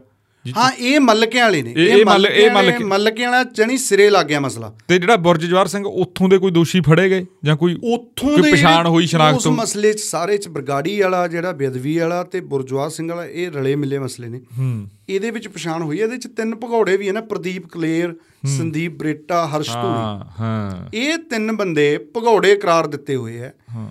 ਲੁੱਕ ਆਊਟ ਨੋਟਿਸ ਕੱਢਿਆ ਹੋਇਆ। ਹੈ ਪਰ ਬੜੀ ਹੈਰਾਨਗੀ ਵਾਲੀ ਗੱਲ ਹੈ ਮਤਲਬ ਇਹ ਭਾਵੇਂ ਪੰਜਾਬ ਦੀ ਪੁਲਿਸ ਹੈ ਜਾਂ ਭਾਰਤ ਦੀਆਂ ਏਜੰਸੀਆਂ ਨੇ, ਇਹ ਮੈਂ ਕਹਿੰਦਾ ਵੀ ਕਿੱਡਾ ਵੱਡਾ ਇਹ ਮਜ਼ਾਕ ਨਹੀਂ ਹੈ। ਇਹ ਮੈਨੂੰ ਤਾਂ ਲੱਗਦਾ ਸਾਡੀਆਂ ਇਹ ਏਜੰਸੀਆਂ ਦੀ ਬੇਇੱਜ਼ਤੀ ਹੈ ਇਸ ਗੱਲ ਵਿੱਚ ਵੀ ਤਿੰਨ ਬੰਦੇ ਇੰਨੇ ਖਤਰਨਾਕ ਨੇ ਵੀ ਉਹ ਅਜੇ ਤੱਕ ਇਹਨਾਂ ਦੀ ਪਕੜ 'ਚ ਹੀ ਨਹੀਂ ਆਏ। ਇੱਕ ਵਾਰੀ ਰੌਲਾ ਜ਼ਰੂਰ ਪਿਆ ਸੀ ਇਹਨਾਂ 'ਚੋਂ ਇੱਕ ਦਾ 에어ਪੋਰਟ 에어ਪੋਰਟ ਤੇ ਫੜੇ ਗਏ ਸੀ ਬਾਅਦ 'ਚ ਉਹ ਬੰਦਾ ਕੋਈ ਹੋਰ ਸੀ। ਬੰਦਾ ਕੋਈ ਹੋਰ ਸੀ ਜਾਂ ਉਹਨੂੰ ਭਜਾਤਾ ਵੀ ਬੰਦਾ ਹੋਰ ਲਿਆਤਾ ਇਹ ਵੀ ਨਹੀਂ ਸਾਨੂੰ ਪਤਾ ਕੋਈ ਯਕੀਨ ਪਿੱਛੇ ਦੀ ਗੱਲ ਹੀ ਹੈ ਕੋਈ ਬੜੀ ਪੁਰਾਣੀ ਗੱਲ ਆ ਬੜੀ ਮੈਨੂੰ ਲੱਗਦਾ 2-4 ਮਹੀਨੇ 6 ਲੰਘੇ ਹੋਣ। ਹਾਂ ਹਾਂ। ਤਾਂ ਮੇਰਾ ਮਤਲਬ ਇਹ ਹੈ ਕਿ ਇਹ ਦੇਖੋ ਕੀ ਕਰ ਕੀ ਰਹੇ ਨੇ ਉਹ ਤਿੰਨ ਬੰਦੇ ਨੇ ਇਹਨਾਂ ਨੇ ਫੜੇ। ਤੇ ਸੌਦਾ ਸਾਧ ਹੈ ਉਹ ਅਸਲ ਦੇ ਵਿੱਚ ਦੇਖੋ, ਇਹ ਸਮਝਣ ਦੀ ਲੋੜ ਹੈ। ਬੇਅਦਬੀ ਉਹਨੇ ਕਰਾਈ, ਮੌੜ ਬੰਬ ਕਾਂਡ ਇੱਥੇ ਵਿਧਾਨ ਸਭਾ ਚੋਣਾਂ ਵੇਲੇ ਉਹਨੇ ਕਰਾਇਆ। ਉਹ ਤਾਰਾਂ ਸਾਰੀਆਂ ਜੁੜਦੀਆਂ ਸੀਗੀਆਂ। ਸਭ ਪਤਾ ਹੈ ਵੀ ਇਹ ਮਰੂਤੀ ਕਾਰ ਉਹਦੇ ਡੇਰੇ ਦੀ ਵਰਕਸ਼ਾਪ ਦੇ ਵਿੱਚ ਤਿਆਰ ਹੋਈ ਹੈ, ਸਾਰਾ ਕੰਮ ਹੋਇਆ ਸੀ। ਤਾਂ ਮੌੜ ਬੰਬ ਕਾਂਡ ਦੇ ਉੱਤੇ ਵੀ ਬਣਦੀ ਕਾਰਵਾਈ ਨਹੀਂ ਹੋਈ। ਮਤਲਬ ਇਹ ਸਾਰਾ ਸਿਸਟਮ ਜਿਹੜਾ ਹੈਗਾ, ਉਸ ਟੈਰਰਿਸਟ ਬੰਦੇ ਨੂੰ, ਬਲਾਤਕਾਰੀ, ਜਿਹਨੂੰ ਮੈਂ ਤਾਂ ਨਹੀਂ ਕਹਿੰਦਾ ਕਾਨੂੰਨ ਕਹਿੰਦਾ ਹੈ ਉਹ ਬਲਾਤਕਾਰੀ ਹੈ ਤੇ ਕਾਤਲ ਹੈ। ਹੂੰ। ਉਸ ਬੰਦੇ ਨੂੰ ਅੱਜ ਵੀ ਬਚਾਉਣ ਲੱਗੇ ਹੋਏ ਨੇ। ਆ ਪਿੱਛੇ ਜੇ ਇੱਕ ਡਿਬੇਟ ਦੇ ਵਿੱਚ ਬੀਜੇਪੀ ਦਾ ਇੱਕ ਲੀਡਰ ਸੀਗਾ ਹਰਿਆਣੇ ਦਾ। ਠੀਕ ਹੈ ਜੀ। ਉਹ ਕਹਿੰਦਾ ਜਦੋਂ ਰਾਮ ਰਹੀਮ ਜੀ ਆਤੇ ਹੈ ਇਦਾਂ ਬੋਲ ਰਿਹਾ ਸੀ। ਤੇ ਮੈਂ ਉਹਨੂੰ ਪਿਆਰ ਨਾਲ ਬੇਨਤੀ ਕਰੀ ਪੁੱਛਿਆ ਮੈਂ ਕਿਹਾ ਜੀ ਵੀ ਜੇ ਇੰਨੇ ਪਿਆਰੇ ਲੱਗਦੇ ਨੇ ਆਪਾਂ ਨੂੰ ਰਾਮ ਰਹੀਮ ਜੀ ਵੀ ਮੈਂ ਨਹੀਂ ਕਹਿ ਰਿਹਾ। ਕਾਨੂੰਨ ਕਹਿੰਦਾ ਉਹ ਕਾਤਲ ਹੈ ਬਲਾਤਕਾਰੀ ਹੈ। ਵੀ ਜੇ ਇੰਨੇ ਵਧੀਆ ਇਨਸਾਨ ਹੈ ਤੁਹਾਨੂੰ ਬਹੁਤ ਜ਼ਿਆਦਾ ਉਹਦਾ ਪਿਆਰ ਆ ਰਿਹਾ ਹੈ ਵੀ ਆਪਾਂ ਉਹਨੂੰ ਜਦੋਂ ਪੈਰੋਲ ਤੇ ਆਉਂਦਾ ਕਿ 5-7 ਦਿਨ ਘਰੇ ਵੀ ਰੱਖ ਸਕਦੇ ਹਾਂ ਫਿਰ? ਹੂੰ। ਜੇ ਜੇ ਬੜਾ ਵਧੀਆ ਬੰਦਾ ਹੈ। ਹੂੰ। ਫਿਰ ਉਹ ਗੱਲ ਬਦਲਣ ਲੱਗਾ ਨਹੀਂ ਜੀ ਮੈਂ ਨਹੀਂ ਐ ਨਹੀਂ ਐ ਨਹੀਂ ਮੈਂ ਤਾਂ ਹਰੇਕ ਨੂੰ ਜੀ ਕਹਿੰਦਾ ਫਿਰ ਮਹਾ ਔਰੰਗਜ਼ੇਬ ਨੂੰ ਵੀ ਜੀ ਕਹੋਗੇ। ਹੂੰ। ਫਿਰ ਤੁਸੀਂ ਜੀ ਰਾਵਣ ਨੂੰ ਵੀ ਕਹਿ ਦੋਗੇ। ਹੂੰ। ਤਾਂ ਇਸ ਕਰਕੇ ਮਤਲਬ ਇਹ ਬੰਦੇ ਅੱਜ ਵੀ ਉਹਦੀ ਜਿਹੜੀ ਸਪੋਰਟ ਕਰਦੇ ਆ। ਹੂੰ। ਇਹ ਇਹੋ ਜਿਹੇ ਹਾਲਾਤ ਨੇ ਇਹੋ ਜਿਹਾ ਕੁਝ ਇੱਥੇ ਚੱਲ ਰਿਹਾ ਜੀ। ਹੂੰ। ਮੰਨ ਕੇ ਚੱਲੋ ਵੀ ਹਰੇ ਉਹ ਬੰਦਿਆਂ ਦਾ ਕੁਝ ਨਹੀਂ ਪਤਾ। ਜਿਹੜੇ ਬਰਗਾੜੀ ਵਾਲਿਆਂ ਦਾ ਤਾਂ ਕੁਝ ਨਹੀਂ ਪਤਾ। ਹਾਂਜੀ ਹਜੇ ਕੁਝ ਨਹੀਂ ਹੋਇਆ। ਕਿਉਂਕਿ ਦੇਖੋ ਇਹ ਵੀ ਉਹਨਾਂ ਦਾ ਕੁਝ ਨਹੀਂ ਹੋਇਆ ਤੇ ਜਿਹੜੇ ਪੁਲਿਸ ਵਾਲੇ ਨੇ ਜੀ। ਜਿਨ੍ਹਾਂ ਨੇ ਗੋਲੀ ਚਲਾਈ ਹਾਂ ਦੂਜਾ ਕੋ- ਗਾਣ ਕੋਟਕਪੂਰਾ ਤੇ ਬਹਿਬਲ ਕਲਾਂ। ਗੋਲੀ ਕਾਂਡ ਵਾਲੇ ਜਿਹੜੇ ਨੇ ਉਹਨਾਂ ਤੇ ਬਣਦੀ ਕਾਰਵਾਈ ਹਜੇ ਕੁਝ ਨਹੀਂ ਹੋਈ। ਜਿਹੜਾ ਗੁਰਦੀਪ ਪੰਧੇਰ ਨੇ ਪਿੱਛੇ ਜੇ ਪਟੀਸ਼ਨ ਪਾਈ ਸੀ ਕਿ ਇਹ ਪ੍ਰਚਾਰਕਾਂ ਨੇ ਗੋਲੀਆਂ ਚਲਾਈਆਂ ਇਦਾਂ ਦਾ। ਪਿੱਛੇ ਜੇ ਇੱਕ ਅਕਾਲੀ ਦਲ ਨੇ ਵੀਡੀਓ ਵੀ ਰਿਲੀਜ਼ ਕੀਤਾ ਸੀ ਸ਼ਾਇਦ ਹਾਂ ਧਿਆਨ 'ਚ ਦੇਖੋ। ਮੈਂ ਤੁਹਾਨੂੰ ਦੇਖੋ ਵੀ ਇਹ ਬਾਦਲ ਜਿਹੜਾ ਗਰੁੱਪ ਹੈ ਇਹਨਾਂ ਨੂੰ ਸ਼ਰਮ ਨਾਂ ਦੀ ਕੋਈ ਚੀਜ਼ ਨਹੀਂ ਇਹਨਾਂ ਕੋਲੇ। ਗੁਰਦੀਪ ਪੰਧੇਰ ਜਿਹੜਾ ਹੈਗਾ ਇਹ ਪਾਉਂਦਾ ਹੈ ਪਟੀਸ਼ਨ ਕਿ ਜੀ ਇਹ ਗੋਲੀ ਜਿਹੜੀ ਅਜੀਤ ਸਿੰਘ ਦੇ ਵੱਜੀ ਹੈ ਧਰਨਿਆਕਾਰੀਆਂ ਵਾਲੇ ਪਾਸਿਓਂ ਵੱਜੀ ਹੈ। ਹੂੰ। ਵੀਡੀਓ ਆਉਂਦੀ ਹੈ ਵੀਡੀਓ ਦਾ ਛੋਟਾ ਜਿਹਾ ਕਲਿੱਪ ਹੈ। ਜਿੱਥੋਂ ਕਲਿੱਪ ਤੋਂ ਇਹ ਸਾਬਤ ਨਹੀਂ ਹੁੰਦਾ ਵੀ ਗੋਲੀ ਉਧਰੋਂ ਚਲਾ ਕੌਣ ਰਿਹਾ ਐਂ ਤਾਂ ਦਿਖ ਵੀ ਨਹੀਂ ਰਿਹਾ ਕੁਛ ਉਹ 'ਚ। ਪਰ ਇਹਦੇ ਬਾਵਜੂਦ ਉਹ ਕਹਿੰਦਾ ਵੀ ਨਹੀਂ। ਜੀ। ਤਾਂ ਮੈਂ ਤੁਹਾਨੂੰ ਇਹ ਵੀ ਦੱਸਦਾ ਵੀ ਇੱਕ ਡਿਬੇਟ ਦੇ ਵਿੱਚ ਗੁਰਦੀਪ ਪੰਧੇਰ ਵੀ ਭੱਜਿਆ। ਟੈਲੀਫੋਨ ਕੱਟ ਗਿਆ ਸੀ ਉਹ ਕਹਿੰਦਾ ਜੀ ਮੈਂ ਗੱਲਾਂ 'ਚ ਤਾਂ ਇਹਨਾਂ 'ਚ ਆ ਨਹੀਂ ਸਕਦੇ ਅਸੀਂ ਕੱਟ ਗਿਆ ਫੋਨ। ਮੈਂ ਉਹਨੂੰ ਸਵਾਲ ਕੀਤਾ ਵੀ ਇੱਕ ਬੰਦਾ ਬੇਸਬਾਲ ਚੱਕ ਕੇ ਤੁਹਾਡੇ ਸਾਰੇ ਪੁਲਿਸ ਵਾਲਿਆਂ 'ਚ ਇਕੱਲਾ ਬੰਦਾ ਘੁੰਮ ਰਿਹਾ ਸੀ ਮੋਨਾ। ਜਦੋਂ ਇਧਰ ਪਾਠ ਚੱਲ ਰਿਹਾ ਸੀ। ਤੇ ਤੁਸੀਂ ਉਹਤੇ ਕਾਰਵਾਈ ਕਿਉਂ ਨਹੀਂ ਕੀਤੀ? ਉਹਦਾ ਉਹਦਾ ਬੇਸਬਾਲ ਵੀ ਨਹੀਂ ਫੜਿਆ। ਉਹ ਬੰਦਾ ਜ਼ਿਆਦਾ ਖਤਰਨਾਕ ਸੀਗਾ ਜਿਹੜਾ ਤੁਹਾਡੇ ਵਿੱਚ ਘੁੰਮ ਰਿਹਾ ਸੀ ਜਿਹਦੀ ਵੀਡੀਓ ਵੀ ਹੈ ਕਿ ਇੱਧਰ ਪਾਠ ਕਰਦੇ ਬੰਦੇ ਜ਼ਿਆਦਾ ਖਤਰਨਾਕ ਹੂੰ। ਤੇ ਮੈਂ ਕਿਹਾ ਪੰਥਪ੍ਰੀਤ ਸਿੰਘ ਨੇ ਤਾਂ ਬਾਰ-ਬਾਰ ਅਨਾਉਂਸਮੈਂਟ ਕੀਤੀ ਹੈ ਵੀ ਜੇ ਕੋਈ ਭਾਈ ਹੁੱਲੜਬਾਜੀ ਕਰਦਾ ਕੋਈ ਡੰਡੇ ਸੋਟੇ ਚੱਕਦਾ ਸਾਡੇ ਇਸ ਸੰਘਰਸ਼ ਦਾ ਹਿੱਸਾ ਹੀ ਹੈ ਨਹੀਂ। ਇਹ ਤਾਂ ਅਨਾਉਂਸਮੈਂਟਾਂ ਹੁੰਦੀਆਂ ਰਹੀਆਂ ਨੇ। ਤੇ ਤੁਸੀਂ ਗੱਲਾਂ ਕਿਹੜੀਆਂ ਕਰਦੇ ਹੋ? ਫਿਰ ਉਹ ਚਲੋ ਫੋਨ ਕੱਟ ਕੇ ਭੱਜ ਗਿਆ ਸੀਗਾ। ਸੋ ਮੈਂ ਕਹਿਣਾ ਜਦੋਂ ਇਹ ਗੁਰਦੀਪ ਪੰਧੇਰ ਨੇ ਪਟੀਸ਼ਨ ਪਾਈ ਤਾਂ ਇਹ ਬਾਦਲ ਦਲ ਫੇਰ ਤਾੜੀਆਂ ਲੱਗ ਗਿਆ ਵਜਾਉਣ। ਵੀ ਹਾਂ ਜੀ ਹੁਣ ਹੋ ਗਿਆ ਜੀ ਹੁਣ ਲੱਗ ਗਿਆ ਪਤਾ ਐ ਖੁਸ਼ ਆ ਬਿਰਸਾ ਸਿੰਘ ਬਲਟੋਹਾ ਤੇ ਬੰਟੀ ਰਮਾਣਾ ਵਰਗੇ ਪੂਰੇ ਖੁਸ਼ੀ ਮਨਾਉਣ ਲੱਗੇ ਹੂੰ। ਮਤਲਬ ਇੱਥੋਂ ਪਤਾ ਲੱਗਦਾ ਨਾ ਵੀ ਸਾਫ਼ ਉੱਥੇ ਹੀ ਖੜੀ ਹੈ ਅੱਜ ਵੀ ਇਹਨਾਂ ਦੀ ਪੋਜੀਸ਼ਨ ਅੱਜ ਵੀ ਇਹ ਸਾਡੇ ਕਾਤਲਾਂ ਦੇ ਹੱਕ ਵਿੱਚ ਭੁਗਤ ਰਹੇ ਨੇ ਇੱਥੋਂ ਸਾਫ਼ ਹੋ ਮੈਂ ਤੇ ਇੱਕ ਸਵਾਲ ਹੋਰ ਕਰਨ ਚਾਹੂੰਗਾ ਹਾਲਾਂਕਿ ਸਵਾਲ ਪੋਲੀਟੀਕਲ ਆ। ਜਦੋਂ ਵੀ ਚਾਹੇ ਹਰਸਿਮਰਤ ਕੌਰ ਬਾਦਲ ਦੀ ਗੱਲ ਕਰ ਲਈਏ, ਚਾਹੇ ਸੁਖਵੀਰ ਸਿੰਘ ਬਾਦਲ ਜਾਂ ਕਿਸੇ ਵੀ ਅਕਾਲੀ ਦਲ ਦੇ ਲੀਡਰ ਦੀ, ਵੱਡੇ ਦੀ, ਚਾਹੇ ਜੋ ਵੀ ਇਹਨਾਂ ਦੇ ਸਪੋਕਸਪਰਸਨ ਨੇ, ਉਹ ਕਹਿੰਦੇ ਆ ਵੀ ਅਸੀਂ ਵੀ ਸਿੱਖਾਂ, ਅਸੀਂ ਇਦਾਂ ਕਿਵੇਂ ਕਰ ਸਕਦੇ ਹਾਂ ਵੀ ਗੁਰੂ ਸਾਹਿਬ ਦੀ ਬੇਅਦਬੀ, ਵੀ ਜਿਵੇਂ ਬਹੁਤ ਸਾਰੇ ਲੋਕ ਇਲਜ਼ਾਮ ਲਾ ਲਾ ਦਿੰਦੇ ਆ ਵਿਰੋਧੀ ਤਰ੍ਹਾਂ ਵੀ ਇਹਨਾਂ ਦੀ ਮਿਲੀ ਭੁਗਤ ਸੀ। ਉਹ ਕਹਿੰਦੇ ਵੀ ਚਲੋ ਠੀਕ ਆ, ਸਰਕਾਰ ਸਾਡੀ ਸੀ, ਪਰ ਇਦਾਂ ਕਦੇ ਵੀ ਨਹੀਂ ਹੋ ਸਕਦਾ। ਸਾਡੇ ਘਰਾਂ 'ਚ ਵੀ ਮਹਾਰਾਜ ਪ੍ਰਕਾਸ਼ ਆ, ਸਾਡੇ ਦਿਲ ਦੇ ਵਿੱਚ, ਦਿਮਾਗ ਦੇ ਵਿੱਚ ਬਹੁਤ ਆਦਰ ਆ ਗੁਰੂ ਮਹਾਰਾਜ ਦੀ, ਜਿਹੜਾ ਹਰ ਸਿੱਖ ਦੇ ਹੈਗਾ ਵੀ ਆ। ਉਸ ਨੂੰ ਲੈ ਕੇ ਤੁਸੀਂ ਕਿਵੇਂ? ਦੇਖੋ ਗੱਲ ਨੂੰ ਸਮਝੋ। ਅਸੀਂ ਇਹ ਕਦੇ ਵੀ ਨਹੀਂ ਕਹਿੰਦੇ ਵੀ ਸਿੱਧਾ ਸੁਖਵੀਰ ਬਾਦਲ ਨੇ ਗੁਰੂ ਗ੍ਰੰਥ ਸਾਹਿਬ ਦਾ ਸਰੂਪ ਚੋਰੀ ਕਰ ਲਿਆ। ਜੀ। ਕਿਸੇ ਸਿੱਖ ਨੇ ਨਹੀਂ ਕਿਹਾ ਵੀ ਜਾ ਕੇ ਇਹਨਾਂ ਨੇ ਅੰਕ ਆਪ ਪਾੜੇ ਹੈ। ਹਰਸਿਮਰਤ ਨੇ। ਇਦਾਂ ਥੋੜਾ ਕੋਈ ਗੱਲ ਹੋਈ ਹੈ। ਅਸੀਂ ਕਹਿ ਰਹੇ ਹਾਂ ਕਿ 2007 ਚ ਉਹਨੇ ਸਵਾਂਗ ਰਚਿਆ ਤੇ ਤੁਸੀਂ ਉਹਨੂੰ ਉਸ ਸਵਾਂਗ ਵਾਲੇ ਕੇਸ ਚੋਂ ਬਚਾਇਆ। ਹੂੰ। ਜਦੋਂ ਉਸ ਬੰਦੇ ਨੂੰ ਬਚਾਇਆ ਗੁਰੂ ਗੋਬਿੰਦ ਸਿੰਘ ਮਹਾਰਾਜ ਦੀ ਨਕਲ ਵਾਲੇ ਕੇਸ ਚੋਂ ਉਹਦਾ ਤੁਸੀਂ ਹੌਸਲਾ ਵਧਾਇਆ। ਉਹਦੇ ਫਿਲਮ ਦੇ ਪੋਸਟਰ ਦੇ ਆਲੇ ਦੁਆਲੇ ਪੁਲਿਸ ਨ- ਦੇ ਗਨਮੈਨ ਲਾਏ ਪੁਲਿਸ ਵਾਲੇ ਦੋ ਦੋ, ਫਲੈਕਸਾਂ ਦੇ ਆਲੇ ਦੇ ਉਹਦਾ ਹੌਸਲਾ ਤੁਸੀਂ ਵਧਾਇਆ। ਉਹ ਹੌਸਲਾ ਉਹਦਾ ਇੰਨਾ ਵੱਧ ਗਿਆ ਬੇਅਦਬੀਆਂ ਤੱਕ ਕਰਵਾਈਆਂ ਉਸ ਬੰਦੇ ਨੇ ਤੇ ਤੁਸੀਂ ਉਧਰ ਨੂੰ ਮੂੰਹ ਕਿਉਂ ਨਹੀਂ ਕਰਿਆ? ਤੁਹਾਡੀਆਂ ਏਜੰਸੀਆਂ ਨੇ ਤੁਹਾਡੀ ਪੁਲਿਸ ਨੇ ਜਦੋਂ ਉਹਨਾਂ ਨੇ ਪੋਸਟਰ ਲਾਤੇ ਸੀ ਵੀ ਸਲਾਬਤਪੁਰੇ ਆ ਕੇ ਇਨਾਮ ਲੈ ਜਿਓ 10 ਲੱਖ ਦਾ ਮਹਾਰਾਜ ਲੱਭ ਕੇ ਤੇ ਦੱਸੋ ਇਹਨਾਂ ਨੂੰ ਪੁੱਛੋ ਸੁਖਵੀਰ ਨੂੰ ਵੀ ਤੁਹਾਡੀ ਸਰਕਾਰ ਸੀਗੀ ਕਿੰਨੇ ਡੇਰਾ ਪ੍ਰੇਮੀਆਂ ਨੂੰ ਇੱਕ ਨੂੰ ਵੀ ਇਹਨਾਂ ਨੇ ਕਿਸੇ ਨੂੰ ਟੌਰਚਰ ਨਹੀਂ ਕੀਤਾ ਟੌਰਚਰ ਦੂਰ ਹੈ ਕਿਸੇ ਨੂੰ ਪੁੱਛਗਿੱਛ ਵੀ ਨਹੀਂ ਕੀਤੀ। ਇਸ ਕਰਕੇ ਅਸੀਂ ਕਹਿੰਦੇ ਵੀ ਤੁਹਾਡੀ ਮਿਲੀ ਭੁਗਤ ਹੈ ਭਾਈ ਤੁਸੀਂ ਉਹਨਾਂ ਦੇ ਹੱਕ ਵਿੱਚ ਡਟੇ ਹੋ। ਤੇ ਤੁਸੀਂ ਉਲਟਾ ਸਿੱਖਾਂ ਦੇ ਉੱਤੇ ਲਾ ਰਹੇ ਹੋ ਵੀ ਜੀ ਨਹੀਂ ਜੀ ਇਹ ਤਾਂ ਪੰਜ ਗਰਾਈਆਂ ਵਾਲਿਆਂ ਨੇ ਕਰ ਲਿਆ ਇਹ ਪ੍ਰਚਾਰਕਾਂ ਨੇ ਕਰ ਲਿਆ। ਤੁਹਾਨੂੰ ਇਹ ਲੱਗਦਾ ਵੀ ਇਹ ਸਾਰਾ ਇਹ ਵੋਟਾਂ ਲਈ ਹੋਇਆ ਹੈ ਕੋਈ ਪੋਲੀਟੀਕਲ ਏਜੰਡਾ ਹੀ ਸੀ? ਬਿਲਕੁਲ ਜੀ ਇਹ ਦੇਖੋ ਇਹ ਕੀ ਹੈ ਮੈਨੂੰ ਇਹ ਲੱਗਦਾ ਵੀ ਉਹ ਹੋਇਆ ਮਕਸਦ ਕੀ ਨੇ ਉਹਨਾਂ ਦੇ ਕੋਈ ਏਜੰਸੀਆਂ ਨੇ ਇਸ ਕਿਸਮ ਦੀਆਂ ਜਾਂ ਕੀ ਹੈ। ਇਹ ਤਾਂ ਵਾਹਿਗੁਰੂ ਜਾਣਦਾ ਪਰ ਇਹਦੇ ਵਿੱਚ ਇਹਨਾਂ ਦੀ ਜਿਹੜੀ ਮਿਲੀ ਭੁਗਤ ਹੈ ਪੂਰੀ ਪੂਰੀ ਸੁਖਬੀਰ ਬਾਦਲ ਐਂਡ ਗਰੁੱਪ ਦੀ ਤੇ ਇਹਨਾਂ ਨੂੰ ਇਹ ਕਬੂਲ ਕਰਨੀ ਚਾਹੀਦੀ ਹੈ। ਅੰਦਰ ਇਹਨਾਂ ਦਾ ਇਹ ਕਬੂਲ ਕਰਦਾ ਹੈ। ਅੰਦਰੋਂ ਹਜੋਲੇ ਅੰਦਰੋਂ ਇਹ ਕਦੇ ਕਦੇ ਜਾ ਕੇ ਉੱਥੇ ਬੂਟ ਸ਼ਾਪ ਕਰਨ ਲੱਗ ਜਾਂਦੇ ਆ ਮਾਫੀ ਮੰਗਣ ਲੱਗ ਜਾਂਦਾ ਹੈ। ਇਹਨੂੰ ਪੁੱਛੋ ਵੀ ਆਪਣੇ ਪਿਓ ਦੇ ਪ੍ਰਕਾਸ਼ ਸਿੰਘ ਬਾਦਲ ਦੇ ਜਦੋਂ ਭੋਗ ਤੇ ਤੂੰ ਬੋਲਿਆ ਤੂੰ ਮਾਫੀ ਕਦੀ ਮੰਗੀ ਸੀਗੀ? ਤੂੰ ਬਿਨਾਂ ਜ਼ਿਕਰ ਕੀਤਿਆਂ ਮਾਫੀ ਮੰਗੀ ਜਾਂਦਾ ਐ ਪ੍ਰਵਾਨ ਨਹੀਂ ਹੋਣੀ। ਤੂੰ ਦੱਸ ਤੁਸੀਂ ਆਪਣਾ ਮੂੰਹ ਕਾਲਾ ਕਰਕੇ ਉੱਥੇ ਜਾਓ ਕਾਲ ਤਖਤ ਸਾਹਿਬ ਤੇ ਵੀ ਅਸੀਂ ਤਾਂ ਪਾਪੀ ਆ ਤੇ ਸਾਤੋਂ ਇਹ ਹੋ ਗਿਆ। ਗੁਰੂ ਬਖਸ਼ ਦੂ। ਸੰਗਤ ਬਖਸ਼ ਦੂ। ਪਰ ਆ ਜਿਹੜੇ ਇਹ ਚੋਰ ਮੋਰੀਆਂ ਦੇ ਰਾਹੀਂ ਨਿਕਲਣਾ ਚਾਹੁੰਦੇ ਆ ਐਦਾਂ ਨਹੀਂ ਨਿਕਲਿਆ ਜਾਣਾ। ਇਹ ਇਹ ਤਾਂ ਬਹੁਤ, ਤੁਸੀਂ ਦੇਖੋ ਨੂਰ ਮਹਿਲੀਏ ਦੇ ਪੈਰ ਇਹਨਾਂ ਨੇ ਲਾਏ ਉੱਥੇ ਜਾ ਕੇ। ਮੈਂ ਕਹਿੰਦਾ ਸਾਰੇ ਲੀਡਰ ਹੀ ਧੱਕੇ ਖਾਂਦੇ ਫਿਰਦੇ ਆ, ਪਰ ਇਹ ਅਕਾਲੀ ਦਲ ਕਿਉਂ ਕਹਾਉਂਦੇ ਆ ਜਦੋਂ ਪੰਥ ਦੇ ਅਹ ਤੈਸੀ ਕਹਾਉਂਦੇ ਆ। ਪਹਿਲਾਂ ਇਹਨਾਂ ਨੂੰ ਪੁੱਛੋ ਵੀ ਅਹ ਭਨਿਆਰਾਂ ਵਾਲੇ ਦੇ ਪੈਰ ਇਹਨਾਂ ਨੇ ਨਹੀਂ ਲਾਏ। ਪੰਜਾਬ ਦੇ ਵਿੱਚ ਮੇਰੀ ਸੁਰਤ ਦੇ ਵਿੱਚ ਗੁਰੂ ਗ੍ਰੰਥ ਸਾਹਿਬ ਦੀ ਬੇਅਦਬੀ ਦੀ ਘਟਨਾ ਸਭ ਤੋਂ ਪਹਿਲਾਂ ਭਨਿਆਰਾਂ ਵਾਲਿਆਂ ਨੇ ਕਰਵਾਈਆਂ ਸੀ। ਮਹਾਰਾਜ ਦੇ ਸਰੂਪਾਂ ਨੂੰ ਅੱਗਾਂ ਲਵਾਈਆਂ। ਤੇ ਉਹਨਾਂ ਉਹਨਾਂ ਦੇ ਇਹ ਜਾ ਕੇ ਪੈਰਾਂ 'ਚ ਬਹਿੰਦੇ ਰਹੇ ਨੇ। ਸੋ ਕੋਈ ਵੀ ਸਿੱਖਾਂ ਦਾ ਜਿਹੜਾ ਵਿਰੋਧੀ ਕੋਈ ਉੱਠਦਾ ਹੈ, ਉਹਨੂੰ ਜਾ ਕੇ ਸਪੋਰਟ ਲੱਗ ਜਾਂਦੇ ਨੇ ਕਰਨ। ਇਸ ਕਰਕੇ ਸਾਨੂੰ ਤਕਲੀਫ ਇਹਨਾਂ ਤੋਂ ਸਭ ਤੋਂ ਵੱਧ ਤਾਂ ਹੈ। ਇਹ ਕਹਿੰਦੇ ਵੀ ਤੁਸੀਂ ਕਾਂਗਰਸ ਨੂੰ ਕਹੋ ਆਮ ਆਦਮੀ ਨੂੰ ਕਹੋ। ਉਹ ਤਾਂ ਹੈ ਹੀ ਦੂਜੇ ਨੇ ਉਹ ਪੰਥਕ ਥੋੜਾ ਨੇ ਕਾਂਗਰਸ ਪੰਥਕ ਹੈ। ਹੂੰ। ਆਮ ਆਦਮੀ ਵਾਲੇ ਕੋਈ ਪੰਥਕ ਉਹ ਦਾਵਾ ਕਰਦੇ ਨੇ ਅਸੀਂ ਪੰਥਕ ਬੰਦੇ ਉਹ ਤਾਂ ਕਹਿੰਦੇ ਅਸੀਂ ਸੈਕੂਲਰ ਹਾਂ ਜੀ ਸਾਡੀ ਪੋਲੀਟੀਕਲ ਪਾਰਟੀ ਹੈ। ਉਹ ਤਾਂ ਸਾਫ਼ ਨੇ ਜਿਹੇ ਜਿਹੇ ਹੈਗੇ ਨੇ। ਪਰ ਤੁਸੀਂ ਪੰਥ ਦਾ ਮਕੋਟਾ ਪਾਇਆ ਤੁਸੀਂ ਜਦੋਂ ਪਹਿਲਾਂ 1992 97 ਦੇ ਵਿੱਚ ਜਿਹੜੇ ਇਲੈਕਸ਼ਨ ਦੇ ਵਿੱਚ ਇਹ ਕਿਹਾ ਸੀਗਾ ਕਿ ਜਿਹੜੇ ਦੋਸ਼ੀ ਪੁਲਿਸ ਅਧਿਕਾਰੀ ਨੇ ਉਹਨਾਂ ਤੇ ਕਾਰਵਾਈ ਕਰਾਂਗੇ। ਹਾਂ 96 97 96 ਵਾਲੀ ਚ। ਤੇ ਕਾਰਵਾਈ ਕੀ ਕਰਨੀ ਹੈ? ਹੂੰ। ਬਲਕਿ ਉਹਨਾਂ ਨੂੰ ਡੀਜੀਪੀ ਲਾਇਆ ਸਮਿਥ ਸੈਣੀ ਨੂੰ ਬਾਅਦ ਚ ਜਾ ਕੇ ਦਰਬਾਰਾ ਗੁਰੂ ਨਕੋਦਰ ਕਾਂਡ ਦੇ ਵਿੱਚ ਜਿਹਦੀ ਭੂਮਿਕਾ ਹੈਗੀ ਹੈ ਤੇ ਇਜਾਰ ਆਲਮ ਨੂੰ ਉੱਚਾ ਅਹੁਦਾ ਦਿੱਤਾ, ਉਹਦੀ ਘਰ ਵਾਲੀ ਨੂੰ ਉੱਥੋਂ ਐਮਐਲਏ ਬਣਾਇਆ ਮਰੇਕੋਟਲੇ ਤੋਂ। ਮਤਲਬ ਤੁਸੀਂ ਕਾਤਲਾਂ ਦੇ ਹੱਕ 'ਚ ਭੁਗਤੀ ਜਾਂਦੇ ਹੋ, ਸ਼ਰੇਆਮ। ਹੀ ਸੋ ਇਸ ਕਰਕੇ ਸੰਗਤ ਨੂੰ ਇਤਰਾਜ਼ ਹੈਗਾ, ਇਹ ਇਹ ਬੰਦੇ ਬਿਲਕੁਲ ਹੁਣ ਜੋ ਮਰਜ਼ੀ ਕਰੀ ਜਾਣ, ਇਹਨਾਂ ਦਾ ਕੋਈ ਝੂਠ ਹੀ ਚੱਲਣਾ ਨਹੀਂ। ਹੂੰ। ਹੁਣ ਤੁਸੀਂ ਅੱਜ ਦੀ ਘੜੀ ਕਿੱਥੇ ਦੇਖਦੇ ਹੋ? ਜਿਵੇਂ ਐਸਜੀਬੀਸੀ ਦੀਆਂ ਲੰਮੇ ਸਮੇਂ ਤੋਂ, ਮੈਨੂੰ ਲੱਗਦਾ 12 ਆ 13ਵਾਂ ਸਾਲ ਆ। ਵੋਟਾਂ ਨਹੀਂ ਹੋਣਾ ਇਲੈਕਸ਼ਨ ਨਹੀਂ ਹੋਣਾ ਪ੍ਰਧਾਨਗੀ ਨੂੰ ਲੈ ਕੇ ਹਰ ਸਾਲ ਰੌਲਾ ਪੈਂਦਾ। ਬਹੁਤ ਸਾਰੇ ਜਿਹੜੇ ਲੀਡਰ ਅਕਾਲੀ ਦਲ ਬਾਦਲ ਦੇ ਨਾਲ ਸੀ ਉਹ ਅੱਡ ਹੋਏ ਜਿਨ੍ਹਾਂ 'ਚ ਬੀਬੀ ਜਗੀਰ ਕੌਰ ਦਾ ਨਾਮ ਵੱਡਾ ਆਉਂਦਾ ਜਿਹੜੇ ਪਹਿਲਾਂ ਪ੍ਰਧਾਨ ਵੀ ਰਹਿ ਚੁੱਕੇ। ਉਹ ਕਿੱਥੇ ਦੇਖਦੇ ਹੋ ਤੁਸੀਂ? ਕਿਉਂਕਿ ਬਹੁਤ ਸਾਰੇ ਜਿਹੜੇ ਸਿੱਖੀ ਨੂੰ ਪਿਆਰ ਕਰਨ ਵਾਲੇ ਲੋਕ ਆ ਉਹ ਕਿਤੇ ਨਾ ਕਿਤੇ ਨਗੋਚਾਂ ਵੀ ਬਹੁਤ ਕੱਢਦੇ ਨੇ ਤੇ ਸਲਹਿਤਾ ਵੀ ਬਹੁਤ। ਤੁਹਾਨੂੰ ਲੱਗਦਾ ਵੀ ਐਸਜੀਪੀਸੀ 'ਚ ਸਾਰਾ ਕੁਝ ਠੀਕ ਠਾਕ ਚੱਲ ਰਿਹਾ? ਦੇਖੋ ਮੈਂ ਤੁਹਾਨੂੰ ਇਹ ਬੇਨਤੀ ਕਰਦਾ ਕਿ ਪੰਜਾਬ ਦੇ ਵਿੱਚ ਜੀ। ਦੋ ਸਰਕਾਰਾਂ ਨੇ ਇੱਕ ਪੰਜਾਬ ਸਰਕਾਰ ਉਸ ਤੋਂ ਬਾਅਦ ਸ਼੍ਰੋਮਣੀ ਗੁਰਦੁਆਰਾ ਪ੍ਰਬੰਧਕ ਕਮੇਟੀ। ਜੀ।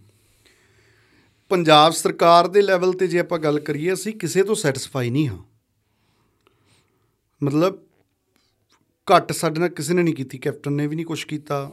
ਉਹਦੇ ਹਾਲਾਂਕਿ ਮੈਂ ਉਹਨਾਂ ਦੇ ਮੈਂ ਥੋੜਾ ਜਿਹਾ ਇਹ ਜ਼ਿਕਰ ਜ਼ਰੂਰ ਕਰ ਦਿੰਦਾ ਕਿ ਜਦੋਂ ਕੈਪਟਨ ਅਮਰਿੰਦਰ ਸਿੰਘ ਮੁੱਖ ਮੰਤਰੀ ਸੀਗਾ ਮੈਂ ਉਸ ਸਮੇਂ ਕੋਟਕਪੂਰੇ ਚੌਂਕ 'ਚ ਖੜ ਕੇ ਉਹਨਾਂ ਨੂੰ ਯਾਦ ਕਰਾਇਆ ਸੀ ਕਿ ਅਮਰਿੰਦਰ ਸਿੰਘ ਜੀ ਆਪਣਾ ਪਿਛੋਕੜ ਯਾਦ ਕਰੋ।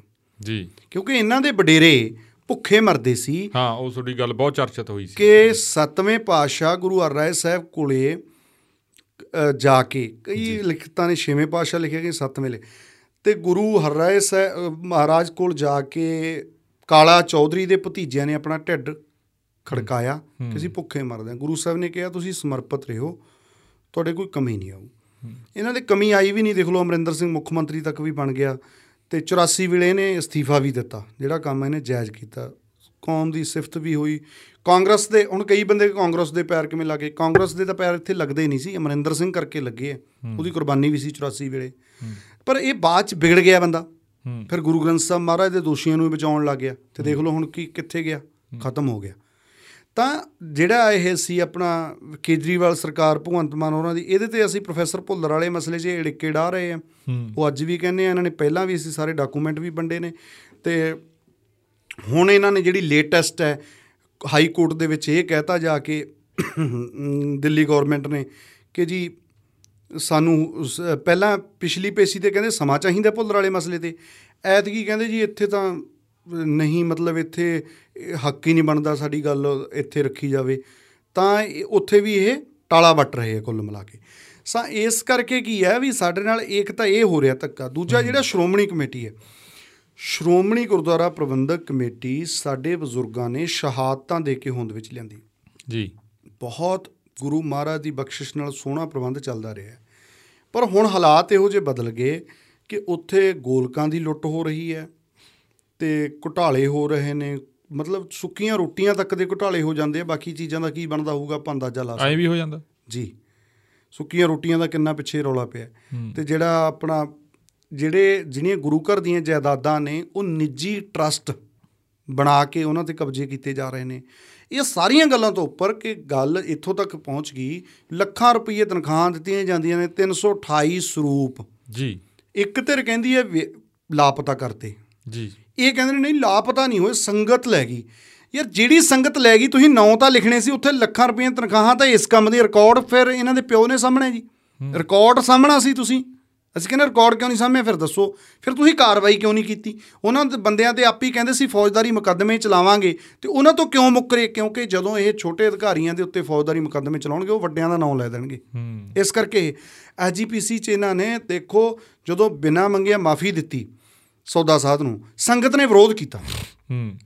ਡਟਮਾ ਵਿਰੋਧ ਹੋਇਆ ਤੇ ਇਹਨਾਂ ਨੇ 90 ਲੱਖ ਤੋਂ ਉੱਪਰ ਦੇ ਇਸ਼ਤਿਹਾਰ ਜਿਹੜੇ ਨੇ ਉਹ ਅਖਬਾਰਾਂ ਨੂੰ ਦਿੱਤੇ ਵੀ ਇਹ ਮਾਫੀ ਪ੍ਰਵਾਨ ਕਰੋ। ਇਹੀ ਸਵਾਲ ਮੈਂ ਬੀਬੀ ਜੰਗੀਰ ਕੌਰ ਨੂੰ ਉਹਦੇ ਮੂੰਹ ਤੇ ਪੁੱਛਿਆ ਸੀਗਾ। ਤਾਂ ਫਿਰ ਹੁਣ ਦੇਖ ਲਓ ਉਹ ਮਤਲਬ ਪੈਸਾ ਮੇਰਾ ਇਹ ਸਵਾਲ ਹੈ ਵੀ ਇਹ ਪੈਸੇ ਭਾਈ ਕੌਣ ਭਰੂਗਾ? ਸੰਗਤ ਦਾ ਪੈਸਾ ਤੁਸੀਂ 90 ਲੱਖ ਦਾ ਸਿੱਧਾ ਹੀ ਖਰਾਬ ਕਰਤਾ। ਹੂੰ। ਇਹ ਸੁਖਵੀਰ ਬਾਦਲ ਦੇਊਗਾ ਜਿਹਨੂੰ ਫਾਇਦਾ ਪਹੁੰਚਾਉਣ ਲਈ ਇਹ ਇਸ਼ਤਿਹਾਰ ਲਾਏ ਸੀਗੇ। ਜਾਂ ਉਸ ਵੇਲੇ ਦਾ ਪ੍ਰਧਾਨ ਦੇਊ ਮਤਲਬ ਅੱਜ ਵਾਲਾ ਦੇਊ ਕੋਈ ਤਾਂ ਸਪਸ਼ਟ ਕਰੋ ਸੰਗਤ ਦਾ ਪੈਸਾ ਹੀ ਲਟਾਤਾ ਬਸ ਗਿਆ ਗਿਆ ਐ ਕਿਵੇਂ ਹੋਊਗਾ? ਸੋ ਇਸ ਕਰਕੇ ਐਸਜੀਪੀਸੀ ਦੇ ਵਿੱਚ ਸੁਧਾਰ ਦੀ ਬਹੁਤ ਵੱਡੇ ਪੱਧਰ ਤੇ ਲੋੜ ਹੈ। ਸੰਗਤ ਜਿਹੜੀ ਹੈ ਬੱਚਾ ਬੱਚਾ ਪੂਰੇ ਵਿਸ਼ਵ 'ਚ ਜਿੱਥੇ ਸਿੱਖ ਵੱਜਦਾ ਵੱਸਦਾ ਉਹ ਚਾਹੁੰਦਾ ਕਿ ਗੁਰਦੁਆਰਾ ਸਾਹਿਬ ਦਾ ਪ੍ਰਬੰਧ ਬਾਦਲ ਮੁਕਤ ਹੋਣਾ ਚਾਹੀਦਾ ਹੈ। ਗੁਰੂ ਗ੍ਰੰਥ ਗੁਰੂ ਪੰਥ ਨੂੰ ਸਮਰਪਿਤ ਲੋਕਾਂ ਦੇ ਕੋਲ ਹੋਣਾ ਚਾਹੀਦਾ ਜਿਵੇਂ ਸੋਡੀ ਗੱਲ ਹੁੰਦੀ ਆ ਭਾਈ ਹਰਜੀਤ ਸਿੰਘ ਢਵਾਲੀ ਦੀ ਗੱਲ ਹੁੰਦੀ ਆ ਸੋਡੀ ਤਾਂ ਪ੍ਰਮੁੱਖ ਤੌਰ ਤੇ ਗੱਲ ਹੁੰਦੀ ਆ। ਤੁਹਾਡੀ ਕੋਈ ਨਿੱਜੀ ਰੰਜਿਸ਼ ਵੀ ਹੈ ਇਹਨਾਂ ਨਾਲ? ਬਾਦਲ ਪਰਿਵਾਰ ਨਾਲ ਜਾਂ ਕਿਸੇ ਅਕਾਲੀ ਦਲ ਦੇ ਲੀਡਰ ਨਾਲ? ਨਹੀਂ ਮੇਰੀ ਤਾਂ ਕੋਈ ਨਿੱਜੀ ਦੇਖੋ ਨਿੱਜੀ ਰੰਜਸ ਕੀ ਹੋਣੀ ਹੈ ਜੀ? ਅਸੀਂ ਹੈਗੇ ਆ ਗੁਰੂ ਗ੍ਰੰਥ ਸਾਹਿਬ ਦੇ ਸਿੱਖ। ਜੀ। ਮੈਂ ਤੁਹਾਨੂੰ ਆਪਣੇ ਬਾਰੇ ਦੱਸਦਾ ਕਿ ਮੇਰੀ ਕੋਈ ਔਕਾਤ ਨਹੀਂ। ਮੈਂ ਜਿਹੜੇ ਆ ਕੱਪੜੇ ਵੀ ਪਾਏ ਆ ਅੱਜ ਜਿਹੜੇ ਪਾ ਕੇ ਤੁਹਾਡੇ ਸਾਹਮਣੇ ਬੈਠਾ ਇਹ ਕੱਪੜੇ ਵੀ ਮੈਨੂੰ ਗੁਰੂ ਦੀ ਮੈਂ ਗੱਲ ਕਰਦਾ ਸੰਗਤ ਮੈਨੂੰ ਪੈਸੇ ਦਿੰਦੀ ਹੈ ਉਹਦੇ ਮਤਲਬ ਮੈਂ ਮੰਗ ਕੇ ਹਾਲਾਂਕਿ ਗੁਰੂ ਮਹਾਰਾਜ ਦੀ ਬਖਸ਼ਿਸ਼ ਹੈ ਕੋਈ ਸਿੰਗਲ ਬੰਦਾ ਮੈਨੂੰ ਕਹਿ ਨਹੀਂ ਸਕਦਾ ਕਿ ਜੀ ਸਾਡੇ ਕਥਾ ਕਰਨ ਤੋਂ ਪਹਿਲਾਂ ਇਹਨਾਂ ਨੇ ਕਿਹਾ ਸੀ ਇੰਨੇ 31000 ਲੈਣਾ ਹੈ ਲੈਣਾ। ਤੁਸੀਂ ਮੈਨੂੰ ਜਿੰਨੇ ਸੁਣ ਰਹੇ ਹੈ ਟਰਾਈ ਵੀ ਕਰ ਲੈਣ ਕਿ। ਮੈਨੂੰ ਜਿੱਥੇ ਮਰਜ਼ੀ ਸੱਦ ਲਓ ਮੈਨੂੰ ਸਰੋਪਾ ਪਾ ਕੇ ਮੋੜ ਦਿਓ ਤੇ ਮੈਂ ਤੁਹਾਨੂੰ ਇਹ ਨਹੀਂ ਕਹੂੰਗਾ ਵੀ ਮੈਨੂੰ ਇੰਨੇ ਪੈਸੇ ਦਿਓ ਮੇਰੇ ਨਾਲ ਕਈ ਵਾਰੀ ਇਦਾਂ ਹੁੰਦਾ ਤੇ ਮੈਂ ਕਦੇ ਨਹੀਂ ਕਿਹਾ ਪਰ ਇਹਦੇ ਬਾਵਜੂਦ ਵੀ ਸਭ ਕੁਝ ਮੈਨੂੰ ਗੁਰੂ ਨਹੀਂ ਦਿੱਤਾ ਸਿੱਧੇ ਮੱਥੇ। ਦੇਖੋ ਦਿੰਦਾ ਸਭ ਨੂੰ ਗੁਰੂ ਹੈ ਪਰ ਅਸੀਂ ਗੁਰੂ ਦੇ ਨਾਂ ਤੇ ਰੋਟੀ ਖਾਂਦੇ ਹਾਂ। ਸਾਡੀ ਤਾਂ ਗੱਡੀ ਤੇਲ ਵੀ ਗੁਰੂ ਦਾ ਨਾਂ ਲੈਂਦੇ ਆ ਉਸੇ ਕਰਕੇ ਪੈ ਰਿਹਾ। ਫਿਰ ਅਸੀਂ ਤਾਂ ਬਈ ਗੁਰੂ ਨੂੰ ਸਮਰਪਿਤ ਹੂੰ। ਤੇ ਜਿਹੜਾ ਬੰਦਾ ਗਲਤ ਕਰੂਗਾ ਅਸੀਂ ਤਾਂ ਠੋਕ ਕੇ ਉਹਦੇ ਵਿਰੋਧ ਚ ਗੱਲ ਕਰਨੀ ਹੋਈ ਹੈ। ਗੁਰੂ ਗ੍ਰੰਥ ਸਾਹਿਬ ਮਹਾਰਾਜ ਦੇ ਮਸਲੇ ਤੇ ਬੰਦੀ ਸਿੰਘਾਂ ਦਾ ਜਿਹੜਾ ਜਿੱਥੇ ਗਲਤ ਆ ਉਹਨੂੰ ਉਹਨਾਂ ਗਲਤ ਅਸੀਂ ਕਹਿ ਹੀ ਹਾਂ। ਹੂੰ। ਜਿਵੇਂ ਕਥਾਵਾਚਕ ਨੂੰ ਆਮ ਤੌਰ ਤੇ ਕਿਹਾ ਜਾਂਦਾ ਵੀ ਸ਼ਾਂਤ ਸੁਭਾਅ ਦੇ ਠੰਡੇ ਸੁਭਾਅ ਦੇ ਤੁਹਾਡਾ ਕਈ ਤਿੰਨ ਚਾਰ ਕਥਾਵਾਚਕ ਨੇ ਉਹਨਾਂ ਦਾ ਨਾਮ ਆਉਂਦਾ ਵੀ ਥੋੜੇ ਜਿਹੇ ਗਰਮ ਚੱਲਦੇ ਨੇ ਥੋੜੇ ਜਿਹੇ ਸਰਕਾਰੀ ਮੁੱਦਿਆਂ ਜਿਵੇਂ ਕਹਿ ਦਿੰਦੇ ਆ ਵੀ ਧਾਰਮਿਕ ਵਾਲੇ ਪਾਸੇ ਤਾਂ ਗੱਲ ਕਰਨੀ ਚਾਹੀਦੀ ਪਰ ਸਰਕਾਰ ਵਾਲੇ ਪਾਸੇ ਨਹੀਂ ਲੱਤ ਡਾਉਣੀ ਚਾਹੀਦੀ। ਉੱਥੇ ਫਿਰ ਤੁਹਾਡਾ ਕੀ ਵਿਚਾਰ ਇਹ ਆ ਉੱਥੇ ਜਵਾਬ ਕੀ ਆ? ਇਹ ਰਤਨ ਜੀ ਤੁਹਾਡਾ ਬੜਾ ਜ਼ਰੂਰੀ ਸਵਾਲ ਹੈ। ਅਸਲ ਦੇ ਵਿੱਚ ਜਿਹੜੇ ਬੰਦੇ ਕਹਿੰਦੇ ਨੇ ਕਿ ਸਾਨੂੰ ਸਿਆਸੀ ਗੱਲ ਹੀ ਨਹੀਂ ਕਰਨੀ ਚਾਹੀਦੀ। ਉਹ ਗੁਰੂ ਨਾਨਕ ਸਾਹਿਬ ਦੀ ਫਿਲਾਸਫੀ ਨੂੰ ਨਹੀਂ ਮੰਨ ਰਹੇ ਉਹਨਾਂ ਨੂੰ ਪਤਾ ਨਹੀਂ ਲੱਗ ਰਿਹਾ ਉਹ ਫਿਰ ਤੁਲਸੀਦਾਸ ਜੀ ਦੀ ਫਿਲਾਸਫੀ ਆ ਉਹ ਕਹਿੰਦੇ ਨੇ ਰਾਜ ਭਾਵੇਂ ਕਿਸੇ ਦਾ ਹੋਵੇ ਅਸੀਂ ਕੀ ਲੈਣਾ। ਗੁਰੂ ਨਾਨਕ ਸਾਹਿਬ ਦੀ ਫਿਲਾਸਫੀ ਆ ਰਾਜੇ ਸ਼ੀ ਮੁਕੱਦਮ ਕੁੱਤੇ ਜਾਏ ਜਗਾਇਨ ਬੈਠੇ ਸੁੱਤੇ। ਬਾਬਰ ਨੂੰ ਉਹਦੇ ਮੂੰਹ ਤੇ ਜਾਬਰ ਕਿਹਾ ਗੁਰੂ ਨਾਨਕ ਸਾਹਿਬ ਨੇ। ਜੀ। ਸਾਡੀ ਉਹ ਵਿਚਾਰਧਾਰਾ ਹੈ। ਤੇ ਪਿੱਛੋਂ ਤੋਂ ਭਗਤ ਨਾਮਦੇਵ ਸਾਹਿਬ ਦਾ ਫਰੋਜ਼ ਤੁਗਲਕ ਨਾਲ ਰੌਲਾ ਪੈ ਜਾਂਦਾ ਕਿਹੜੀ ਗੱਲ ਤੋਂ। ਗੱਲ ਸਿਰਫ ਇੰਨੀ ਸੀ ਉੱਥੇ। ਫਰੋਜ਼ ਤੁਗਲਕ ਕਹਿੰਦਾ ਵੀ ਤੂੰ ਜਿਹੜਾ ਰਾਮ ਨਾ ਕਹਿ ਖੁਦਾ ਕਹਿ ਲੈ। ਲਫ਼ਜ਼ ਤਾਂ ਖੁਦਾ ਵੀ ਨਹੀਂ ਮਾੜਾ ਸੀ। ਭਗਤ ਨਾਮਦੇਵ ਜੀ ਕਹਿੰਦੇ ਮੈਂ ਥੱਲੇ ਨਹੀਂ ਲੱਗਣਾ ਤੇਰੇ ਮੈਂ ਆਪਣੀ ਮਰਜ਼ੀ ਨਾਲ ਕਹੂੰ ਜੋ ਕਹਿਣਾ। ਮੇਰਾ ਰੱਬ ਹੈ ਮੈਂ ਲੈ ਰਿਹਾ। ਨਾ ਤੂੰ ਕੌਣ ਹੈ ਓਏ? ਐਡੀ ਵੱਡੀ ਲੜਾਈ ਲੜ ਲਈ ਉਹਨਾਂ ਨੇ। ਉਹ ਗੁਰਬਾਣੀ ਵਿੱਚ ਵੀ ਜ਼ਿਕਰ ਹੈ ਨਾ ਹੋ ਤੇਰਾ ਪੂੰਗੜਾ ਨਾ ਤੂੰ ਮੇਰੀ ਮਾਏ। ਤੇ ਮਤਲਬ ਆਪਣੀ ਮਾਂ ਨੂੰ ਵੀ ਕਹਤਾ ਵੀ ਅੱਜ ਮੈਨੂੰ ਰਾਜੇ ਵਾਲੀ ਬੋਲੀ ਨਾ ਹੁਣ ਮੇਰੇ ਤੋਂ ਬੁਲਾ ਤੇ ਮੈਂ ਤਾਂ ਨਹੀਂ ਤੇਰੇ ਨਾਲ ਉਹਨੂੰ ਸੰਬੰਧ ਤੋੜ ਲੂੰਗਾ। ਸੋ ਇਸ ਕਰਕੇ ਸਾਡਾ ਇਹ ਮਤਲਬ ਫਰਜ਼ ਬਣਦਾ ਹੈ। ਜਿਹੜਾ ਸਾਡਾ ਤਾਂ ਸਿਧਾਂਤ ਵੀ ਮੇਰੀ ਪੀਰੀ ਦਾ ਹੈ ਮਤਲਬ ਜਿਹੜੇ ਰਾਜਨੀਤਿਕ ਬੰਦੇ ਗਲਤ ਕਰਨਗੇ ਜੀ। ਉਹਨਾਂ ਨੂੰ ਫਿਰ ਟੋਕਣ ਵਾਲੀ ਸਟੇਜ ਤਾਂ ਗੁਰੂ ਘਰ ਦੀ ਸਟੇਜ ਹੀ ਹੈ ਇਹ ਪਹਿਲਾਂ ਤੋਂ ਟੋਕਦੀ ਰਹੀ ਹੈ। ਤੇ ਹਾਲਾਂਕਿ ਇਹ ਕੰਮ ਵੈਸੇ ਤਾਂ ਸੌਖਾ ਹੈ। ਮੰਨ ਲਓ ਜੇ ਸਿਰਫ ਤੁਸੀਂ ਲਿਮਟਿਡ ਰਹਿ ਕੇ ਗੱਲ ਕਰਨੀ ਹੈ ਉੱਥੇ ਤੁਹਾਨੂੰ ਨਾ ਕੋਈ ਕੇਸ ਪਵੇ ਤੁਹਾਡੇ ਤੇ ਨਾ ਕੋਈ ਸਮੱਸਿਆ ਆਵੇ। ਸਾਰੇ ਬੰਦੇ ਕਹਿਣਗੇ ਹਾਂਜੀ ਤਾਂ ਬੰਦੇ ਭਜਨੀਕ ਨੇ ਅੱਖਾਂ ਵਿੱਚ ਹੀ ਰੱਖੋ ਤੇ ਠੀਕ ਹੈ ਉਹ ਤਾਂ ਕੰਮ ਸੌਖਾ ਹੀ ਹੈ ਉਹ ਕੋਈ ਔਖਾ ਕੰਮ ਨਹੀਂ ਹੈ। ਤੇ ਤੁਹਾਨੂੰ ਸਟੇਜਾਂ ਵੀ ਵੱਡੀਆਂ ਵੱਡੀਆਂ ਮਿਲਣਗੀਆਂ ਉਹ ਜਿਹੜੇ ਮਤਲਬ ਇਹਨਾਂ ਨੂੰ ਪੁੱਛੋ ਜਿਹੜੇ ਗੁਰਦੁਆਰਾ ਮਨਜੀਤ ਸਾਹਿਬ ਕਥਾ ਕਰਦੇ ਆ ਗੁਰਦੁਆਰਾ ਬੰਗਲਾ ਸਾਹਿਬ ਕਥਾ ਕਰਦੇ ਆ ਕਿ ਉਹਦੇ ਕੋਈ ਟੈਸਟ ਹੈ? ਹੂੰ। ਕੀ ਪੈਮਾਨਾ ਹੈ ਉਹਦਾ ਦਾ? ਜਿਹੜਾ ਚਮਚੀ ਮਾਰੂ ਉਹਨੂੰ ਟਾਈਮ ਮਿਲੂਗਾ ਉੱਥੇ। ਹੂੰ। ਇਹੀ ਹੈ ਨਾ ਪੈਮਾਨਾ ਫਿਰ। ਮੈਂ ਸਾਰਿਆਂ ਨੂੰ ਨਹੀਂ ਕਹਿ ਰਿਹਾ ਬਹੁਤ ਸੁਹਿਰਦ ਵਿਦਵਾਨ ਵੀ ਉੱਥੇ ਪਹੁੰਚਦੇ ਆ। ਪਰ ਤੁਸੀਂ ਕੋਈ ਪੈਮਾਨਾ ਰੱਖੋ ਕੋਈ ਟੈਸਟ ਰੱਖੋ ਲਓ ਜੀ। ਮਤਲਬ ਉੱਥੇ ਤੁਹਾਡੇ ਧੜਿਆਂ ਦਾ ਬਈ ਆ ਜੀ ਸਾਡੀ ਫਲਾਣੇ ਨਾਲ ਬਣਦੀ ਹੈ ਤਾਂ ਕਥਾ ਕਰਦਾ ਉਹ ਤਾਂ ਕਥਾ ਕਰਦਾ। ਸੋ ਇਸ ਕਰਕੇ ਮਤਲਬ ਇਹ ਇਹ ਗੱਲਾਂ ਦਾ ਸਾਨੂੰ ਨਿੱਜੀ ਤੌਰ ਤੇ ਤਾਂ ਨੁਕਸਾਨ ਹੁੰਦਾ। ਕਿਉਂਕਿ ਲੋਕ ਜਿਹੜੇ ਲੀਡਰਾਂ ਦੇ ਭਗਤ ਬਣੇ ਹੋਏ ਆ ਉਹ ਤਾਂ ਸਾਨੂੰ ਦੁਸ਼ਮਣ ਸਮਝਣ ਲੱਗ ਜਾਂਦੇ ਆ। ਉਹਨਾਂ ਨੂੰ ਗੱਲ ਦਾ ਹੀ ਨਹੀਂ ਪਤਾ ਵੀ ਗੱਲ ਇਹ ਕਿੰਨੀ ਡੂੰਘੀ ਕਰ ਰਹੇ ਹੈ ਕੀ ਤੱਥਾਂ ਦੇ ਆਧਾਰਿਤ ਹੈ ਨਕੋਦਰ ਕਾਂਡ 1986 ਦੇ ਵਿੱਚ ਹੋਇਆ ਸਾਰਾ ਦੱਬਿਆ ਗਿਆ ਸੀ ਅਸੀਂ ਕੱਲੇ ਕੱਲੇ ਐਮਐਲਏ ਨੂੰ ਜਾ ਕੇ ਉਹ ਦਿੱਤੇ ਮੈਮੋਰੰਡਮ ਦਿੱਤੇ ਵੀ ਤੁਸੀਂ ਤੇ ਗੱਲ ਕਰੋ ਵਿਧਾਨ ਸਭਾ 'ਚ ਦੁਬਾਰੇ ਨਕੋਦਰ ਕਾਂਡ ਦੀ ਗੱਲ ਚੱਲੀ ਹੈ। ਸੋ ਇਸ ਕਰਕੇ ਬਹੁਤ ਸਾਰੇ ਮਸਲੇ ਨੇ ਜਿਹੜੇ ਅਸੀਂ ਉਸ ਰੂਪ ਦੇ ਵਿੱਚ ਚੱਕਦੇ ਹਾਂ ਤੇ ਉਹ ਕਰਦੇ ਆ। ਸੋ ਇਸ ਕਰਕੇ ਸਾਨੂੰ ਇਹ ਮਤਲਬ ਸਾਡਾ ਇਹ ਫਰਜ਼ ਹੈ। ਹੁਣ ਬਹੁਤ ਸਾਰੇ ਬੰਦੇ ਕਹਿੰਦੇ ਐਸਜੀਪੀਸੀ ਵੀ ਇਹ ਤਾਂ ਹੀ ਇਹ ਤਾਂ ਚੋਣਾਂ 'ਚ ਪੰਗਾ ਲੈਣ ਨੂੰ ਫਿਰਦੇ। ਹਾਂ ਐਂ ਤਾਂ ਇਹ ਆਉਂਦੀ ਆ ਗੱਲ। ਵੀ ਇਹ ਤਾਂ ਚੋਣਾਂ 'ਚ ਪੰਗਾ ਲੈਣਗੇ ਐਚਪੀਸੀ ਦਾ। ਹਾਂ। ਪਹਿਲੀ ਤਾਂ ਮੈਂ ਗੱਲ ਇਹ ਪੁੱਛਣਾ ਚਾਹੁੰਦਾ ਜਿਹੜੇ ਵੀਰੇ ਕਹਿੰਦੇ ਵੀ ਚੋਣਾਂ 'ਚ ਪੰਗਾ ਲੈਣਗੇ ਵੀ ਚੋਣ ਲੜਨ ਨਾਲ ਬੰਦਾ ਪਤਿਤ ਹੋ ਜਾਂਦਾ। ਹੂੰ।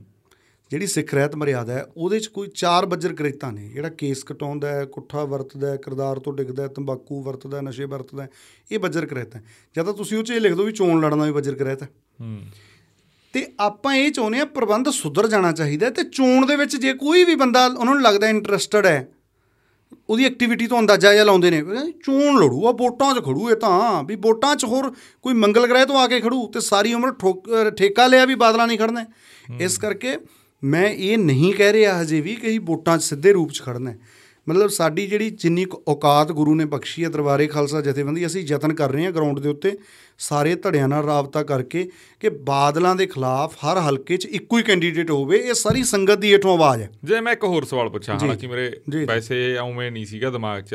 ਜੀ ਜੀ। ਇਹ ਬਾਹਲੇ ਵਾਰੀ ਜੇਕਰ ਹੁੰਦਾਗਾ ਥੱਲੇ ਕਿਸੇ ਨੇ ਕਮੈਂਟ ਵੀ ਕਰ ਦੇਣਾ। ਸ਼੍ਰੋਮਣੀ ਅਕਾਲੀ ਦਲ ਬਾਦਲ 'ਚ ਕੀ ਸਾਰੇ ਮਾੜੇ ਨੇ? ਬਿਲਕੁਲ ਵੀ ਨਹੀਂ ਮਾੜੇ।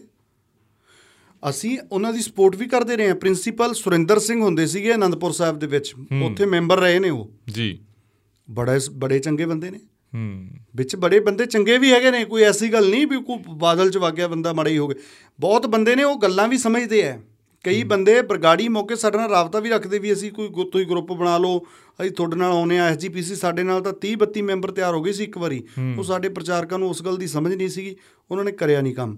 ਸੋ ਇਸ ਕਰਕੇ ਮਤਲਬ ਇਹ ਨਹੀਂ ਹੈ ਉਹ ਐਸਜੀਪੀਸੀ 'ਚ ਵੀ ਬਹੁਤ ਬਹੁਤ ਵਧੀਆ ਬੰਦੇ ਨੇ ਵਿੱਚ ਬਹੁਤ ਇਮਾਨਦਾਰੀ ਨਾਲ ਕੰਮ ਕਰਨ ਵਾਲੇ ਵੀ ਹੈਗੇ ਨੇ ਪ੍ਰਚਾਰਕ ਨੇ ਬਹੁਤ ਸਾਰੇ ਵਧੀਆ ਨੇ।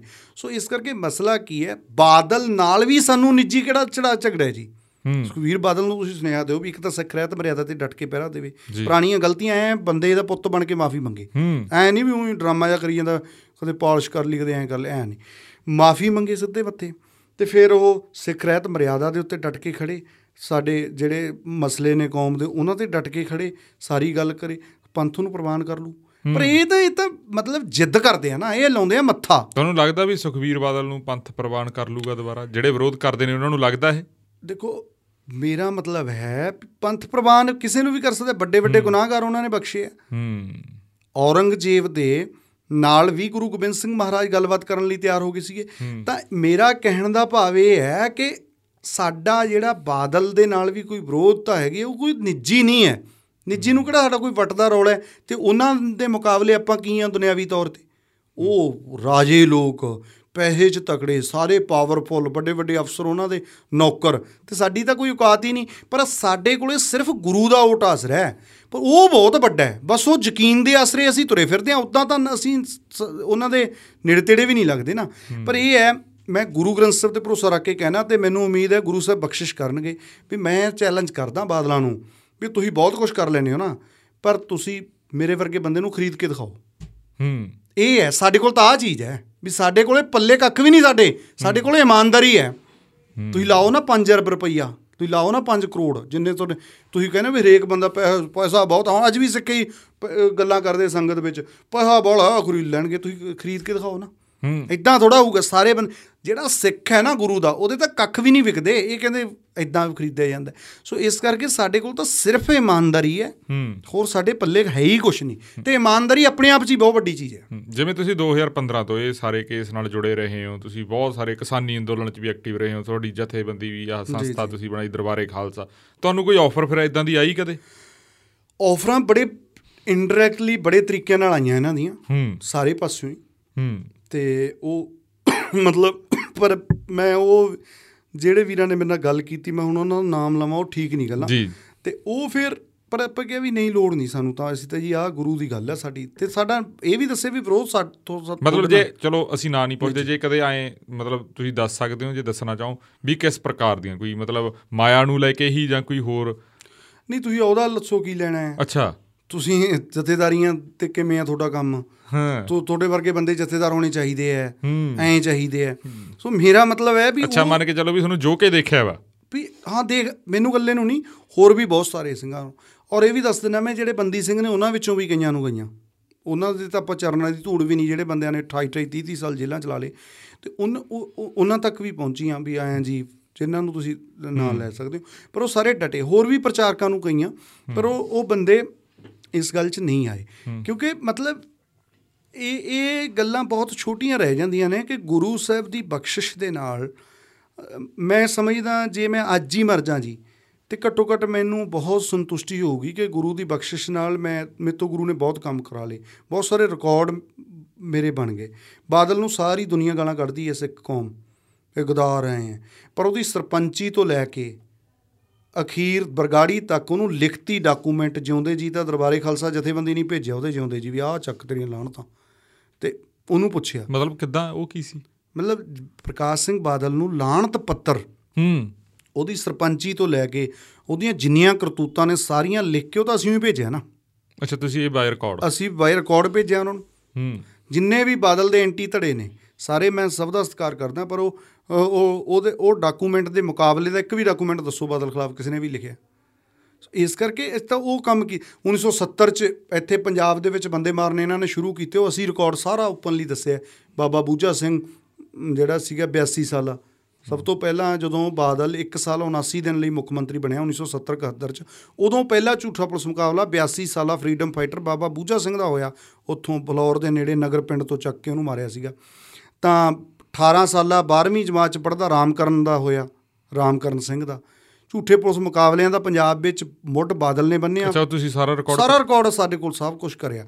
ਤੇ ਫਿਰ ਅਸੀਂ ਮਤਲਬ ਗੁਰੂ ਸਾਹਿਬ ਦੀ ਬਖਸ਼ਿਸ਼ ਨਾਲ ਤੁਸੀਂ ਦੇਖੋ ਵੀ ਸ਼੍ਰੋਮਣੀ ਕਮੇਟੀ ਪ੍ਰਧਾਨ ਸੀਗੀ ਬੀਬੀ ਜੰਗੀਰ ਕੌਰ ਉਦੋਂ। ਉਹਦੇ ਸਾਰੇ ਬੰਦੇ ਉਹਨਾਂ ਦੇ ਆ। ਇੱਕ ਵੀ ਉੱਥੇ ਨਹੀਂ ਪਰ ਉਹਦੇ ਬਾਵਜੂਦ ਉਹਦੀਆਂ ਅੱਖਾਂ ਚ ਅੱਖਾਂ ਪਾ ਕੇ ਉਹਨੂੰ ਸਵਾਲ ਕੀਤੇ ਸ਼ਰੇਆਮ ਜਿਹੜਾ ਵੀਡੀਓ ਰਿਕਾਰਡ ਹੈ। ਫਿਰ ਪੰਜਾਬ ਵਿਧਾਨ ਸਭਾ ਦਾ ਸਪੀਕਰ ਬੈਠਾ ਸੀ। ਉਹਦੇ ਮੂੰਹ ਤੇ ਉਹਨਾਂ ਨੂੰ ਕਿਹਾ ਵੀ ਜਿਹੜਾ ਤੁਸੀਂ ਰਾਘਵ ਚੱਡੇ ਥੱਲੇ ਲੱਗੇ ਫਿਰਦੇ ਹੋ ਇਹ ਸਾਨੂੰ ਪੰਜਾਬ ਦੇ ਲੋਕਾਂ ਨੂੰ ਪ੍ਰਵਾਨ ਨਹੀਂ ਹੈਗੀ ਗੱਲ। ਵੀ ਤੁਸੀਂ ਅਮਰਧਾਰੀ ਹੋ ਤੁਸੀਂ ਗੱਲ ਸਮਝੋ ਇਸ ਨੂੰ। ਤਾਂ ਆਪਾਂ ਉਹ ਅਗਲੇ ਦੇ ਮੂੰਹ ਤੇ ਗੱਲ ਕਹਿਣ ਕਹੀ ਹੈ ਤੇ ਮਤਲਬ ਇਸ ਗੱਲ ਦਾ ਆਪਾਂ ਨੂੰ ਮਾਣ ਹੈ ਸਾਰੀਆਂ ਗੱਲਾਂ ਦਾ। ਸਭ ਤੋਂ ਵੱਡੀ ਗੱਲ ਕਿ ਗੁਰੂ ਗ੍ਰੰਥ ਸਾਹਿਬ ਦੀ ਬਾਣੀ ਦਾ ਪ੍ਰਚਾਰ ਕਰਦੇ ਆਂ ਸਾਡੇ ਬਹੁਤ ਸਾਰੇ ਨੌਜਵਾਨ ਤੁਹਾਨੂੰ ਮਿਲਾ ਸਕਦਾ ਜਿਹੜੇ ਲੱਚਰ ਪ੍ਰੋਗਰਾਮ ਕਰਾਉਂਦੇ ਸੀਗੇ। ਹੁਣ ਉਹ ਗੁਰਮਤਿ ਸਮਾਗਮ ਕਰਵਾਉਂਦੇ ਆ। ਕਬੱਡੀ ਖਿਡਾਰੀ ਨੇ ਬਹੁਤ ਸਾਰੇ ਲੋਕਲ ਵੀ ਨੇ ਆਪਣੇ ਇਲਾਕੇ 'ਚ ਵੀ ਨੇ ਨਿਹਾਲ ਸਿੰਘ ਵਾਲੇ ਵੱਲ ਬਥੇਰੇ ਨੇ ਇੱਧਰ। ਤਾਂ ਫਿਰ ਮਤਲਬ ਆਪਾਂ ਜਿੰਨਾ ਕੰਮ ਗੁਰੂ ਮਹਾਰਾਜ ਦੀ ਕਿਰਪਾ ਨਾਲ ਗੁਰੂ ਨੇ ਕਰਵਾ ਲਿਆ ਉਹਨਾਂ ਕਰਿਆ। ਬਈ ਇਸ ਕਰਕੇ ਜਿਹੜੀ ਜਿਹੜੀ ਕਹਿ ਲੋ ਵੀ ਇੱਕ ਚਾਦਰ ਗੁਰੂ ਸਾਹਿਬ ਨੇ ਦਿੱਤੀ ਆ ਗੁਰੂ ਦੀ ਰਹਿਮਤ ਨਾਲ ਹੀ ਅਜੇ ਤੱਕ ਇਹਦੇ ਤੇ ਕੋਈ ਦਾਗ ਨਹੀਂ ਲੱਗਿਆ। ਸੋ ਇਸ ਤੋਂ ਪਹਿਲਾਂ ਕਿ ਦਾਗ ਲੱਗਣਾ ਹੋਵੇ ਉਹਦੇ ਨਾਲੋਂ ਪਹਿਲਾਂ ਮੌਤ ਆ ਜੇ ਉਹ ਜ਼ਿਆਦਾ ਚੰਗਾ ਹੁੰਦਾ। ਜਿਵੇਂ ਫਰੀਦ ਸਾਹਿਬ ਮਹਾਰਾਜ ਕਹਿੰਦੇ ਨੇ ਫਰੀਦ ਦਾ ਬਾਰ ਪਰਾਇਆ ਵੈਸਣਾ ਸਾਈਂ ਮੁਝੇ ਨਾ ਦੇ। ਜੇ ਤੂੰ ਇਵੇਂ ਰੱਖਸੀ ਜੀਓ ਸਰੀਰੋਂ ਲੈ। ਵੀ ਇਦੋਂ ਪਹਿਲਾਂ ਮੈਂ ਤੇਰਾ ਦਰ ਛੱਡ ਕੇ ਕਿਸੇ ਹੋਰ ਤੇ ਝੁਕਾਂ ਉਹਦੇ ਨਾਲੋਂ ਤਾਂ ਮੈਨੂੰ ਮਾਰ ਹੀ ਦੇ। ਇਹ ਚੰਗੀ ਗੱਲ ਹੈ। ਜੀ। ਇੱਕ ਹੁਣ ਐਮ ਹੋਰ ਸਵਾਲ ਆ ਵੀ ਕਥਾਵਾਚਕਾਂ ਨੂੰ ਲੈ ਕੇ ਬਹੁਤ ਵੱਡੇ ਵੱਡੇ ਨਾਮ ਆ। ਦੇਸ਼ਾਂ ਵਿਦੇਸ਼ਾਂ ਦੇ ਵਿੱਚ ਤੁਸੀਂ ਵੀ ਜਾਂਦੇ ਹੋ ਕੈਨੇਡਾ ਅਮਰੀਕਾ ਕ- ਕਥਾ ਕਰਨ ਹੋਰ ਬਹੁਤ ਸਾਰੇ ਲੋਕ ਉੱਥੇ ਤੁਹਾਨੂੰ ਲੱਗਦਾਗਾ ਜਿਵੇਂ ਬਹੁਤ ਸਾਰੀਆਂ ਕੰਟਰੋਵਰਸੀਆਂ ਹੋਈਆਂ ਗਈਆਂ ਵਿਚਾਰਧਾਰਕ ਮਤਭੇਦ ਹੋਏ ਆ ਮੈਂ ਚਲੋ ਕਿਸੇ ਦਾ ਨਾਮ ਨਹੀਂ ਲਵਾਂਗਾ ਉੱਥੇ ਉਹ ਕੀ ਹੋਗਾ ਮਤਲਬ ਉਹ ਉੱਥੇ ਵੀ ਕੀ ਐਸਜੀਪੀਸੀ ਦੀ ਘਾਟ ਹੋਗੀ ਕਿ ਸਾਡੇ 'ਚ ਬੰਦੇ ਹੀ ਐਸੇ ਹੈਗੇ ਜਾਂ ਗੱਲ ਕੀ ਆ? ਅਸਲ 'ਚ ਸਾਡੀ ਕੌਮ ਨੂੰ ਇਸ ਗੱਲ ਨੂੰ ਸਾਰਿਆਂ ਨੂੰ ਸਮਝਣ ਦੀ ਲੋੜ ਹੈ ਜੀ ਕਿ ਸਾਡੇ ਤਿੰਨ ਚਾਰ ਮੁੱਦਿਆਂ ਦੇ ਵਿੱਚ ਕੌਮ ਦੇ ਉੱਤੇ ਹੈਗੇ ਮਤਭੇਦ। ਜੀ। ਮੂਲ ਮੰਤਰ ਦਸਮ ਗ੍ਰੰਥ ਮਾਸ ਰਾਗਮਾਲਾ ਇਹ ਚਾਰ ਮੁੱਦੇ ਹੈ ਜਿਹਦੇ ਉੱਤੇ ਕੌਮ ਦੇ ਵਿੱਚ ਦਫਾੜ ਹੈ। ਕੌਮ। ਹੂੰ। ਕੋਈ ਕਹਿੰਦਾ ਮਾਸ ਖਾ ਲਓ ਕੋਈ ਕਹਿੰਦਾ ਨਾ ਖਾ ਲਓ ਕਹਿੰਦਾ। ਅਸੀਂ ਥੋੜੀ ਜੀ ਸਮਝ ਲਈਏ ਸਾਨੂੰ ਗੁਰੂ ਨੇ ਕਿਹਾ ਸਾਂਝ ਕਰੀਜੈ ਗੁਣਾ ਕੇਰੀ। ਛੋੜ ਅਵਗਣ ਚੱਲੀਏ ਬਾਕੀ ਗੱਲਾਂ ਦੇ ਉੱਤੇ ਸਾਡੀ ਸਹਿਮਤੀ ਹੈ ਮਤਲਬ 100 ਦੇ ਵਿੱਚੋਂ 95 ਗੱਲਾਂ ਦੇ ਉੱਤੇ ਸਹਿਮਤੀ ਹੈ ਹੂੰ। ਪੰਜ ਤੇ ਨਹੀਂ। ਪੋਲੀਟੀਕਲ ਪਾਰਟੀਆਂ ਕੀ ਕਰਦੀਆਂ ਨੇ ਕਾਮਨ ਮਿਨੀਮਮ ਪ੍ਰੋਗਰਾਮ ਬਣਾ ਲੈਂਦੀਆਂ ਘੱਟੋ ਘੱਟ ਸਾਂਝਾ ਪ੍ਰੋਗਰਾਮ ਇੱਕ ਦੂਜੇ ਦੇ ਵਿਰੋਧੀ ਹੁੰਦੇ ਨੇ। ਸਰਕਾਰ ਤੱਕ ਬਣਾ ਲੈਂਦੇ ਇਹ ਸਾਡੀ ਕੌਮ ਨੂੰ ਗੱਲ ਸਮਝਣ ਦੀ ਲੋੜ ਆ ਵੀ ਇਹ ਆਪਾਂ ਇੱਕ ਇੱਕ ਸਾਂਝਾ ਘੱਟੋ ਘੱਟ ਸਾਂਝਾ ਪ੍ਰੋਗਰਾਮ ਬਣਾ ਲਈਏ।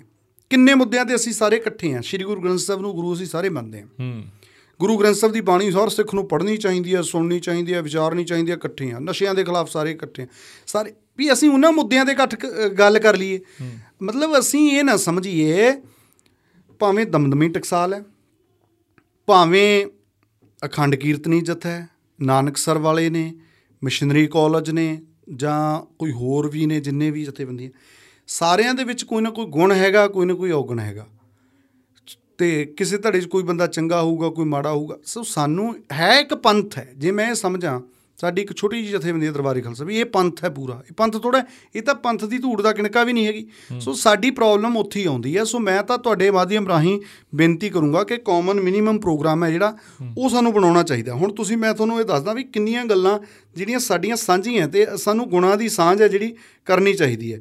ਮੈਂ ਸਿਰਫ ਆ ਇੱਕ ਤੁਹਾਨੂੰ ਉਦਾਹਰਣ ਦੇ ਦਿੰਨਾ ਫਿਲਮ ਦਾ ਹੁਣ ਕਾਫੀ ਰੌਲਾ ਪੈ ਰਿਹਾ ਵਿਵਾਦਤ ਫਿਲਮ ਦਾਸਤਾਨ ਇਸ ਤਰ੍ਹਾਂ ਦਾ ਹਾਂ ਹਾਂ ਹਾਂ। ਹੁਣ ਮੈਂ ਕਹਿੰਦਾ ਵੀ ਦੇਖੋ ਇਹਦੇ ਵਿੱਚ ਮੇਰੇ ਕੋਲ ਇਸ ਟਾਈਮ ਵੀ ਨਾਟਕਾਂ ਫਿਲਮ ਐਦਾਂ ਬਣਾਉਣੀ ਕਾਰਟੂਨ ਬਣਾਉਣੇ ਨਾਟਕ ਖੇਡਣੇ ਗੁਰੂ ਸਾਹਿਬ ਦੇ ਉਹਨਾਂ ਦੇ ਸਾਹਿਬਜ਼ਾਦਿਆਂ ਦੇ ਇਹ ਗਲਤ ਨੇ। ਇਹ ਗੱਲ ਹਰਿੰਦਰ ਸਿੰਘ ਮਹਿਬੂਬ ਨੇ ਲਿਖੀ ਹੈ ਸਹਜੇ ਰਚਿਓ ਖਾਲਸਾ ਦੇ ਵਿੱਚ ਜਿਹੜੇ ਪੰਥ ਦੇ ਬਹੁਤ ਸਨਮਾਨਯੋਗ ਵਿਦਵਾਨ ਨੇ। ਹੂੰ। ਪ੍ਰੋਫੈਸਰ ਪੂਰਨ ਸਿੰਘ ਨੇ ਵੀ ਲਿਖੀ ਹੈ ਆਪਣੀ ਲਿਖਤ ਦੇ ਵਿੱਚ।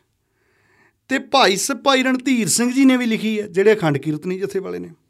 ਸੰਤ ਗਿਆਨੀ ਕਰਤਾਰ ਸਿੰਘ ਪਿੰਡਰਾਂ ਵਾਲਿਆਂ ਨੇ ਵੀ ਲਿਖੀ ਹੈ ਹੂੰ।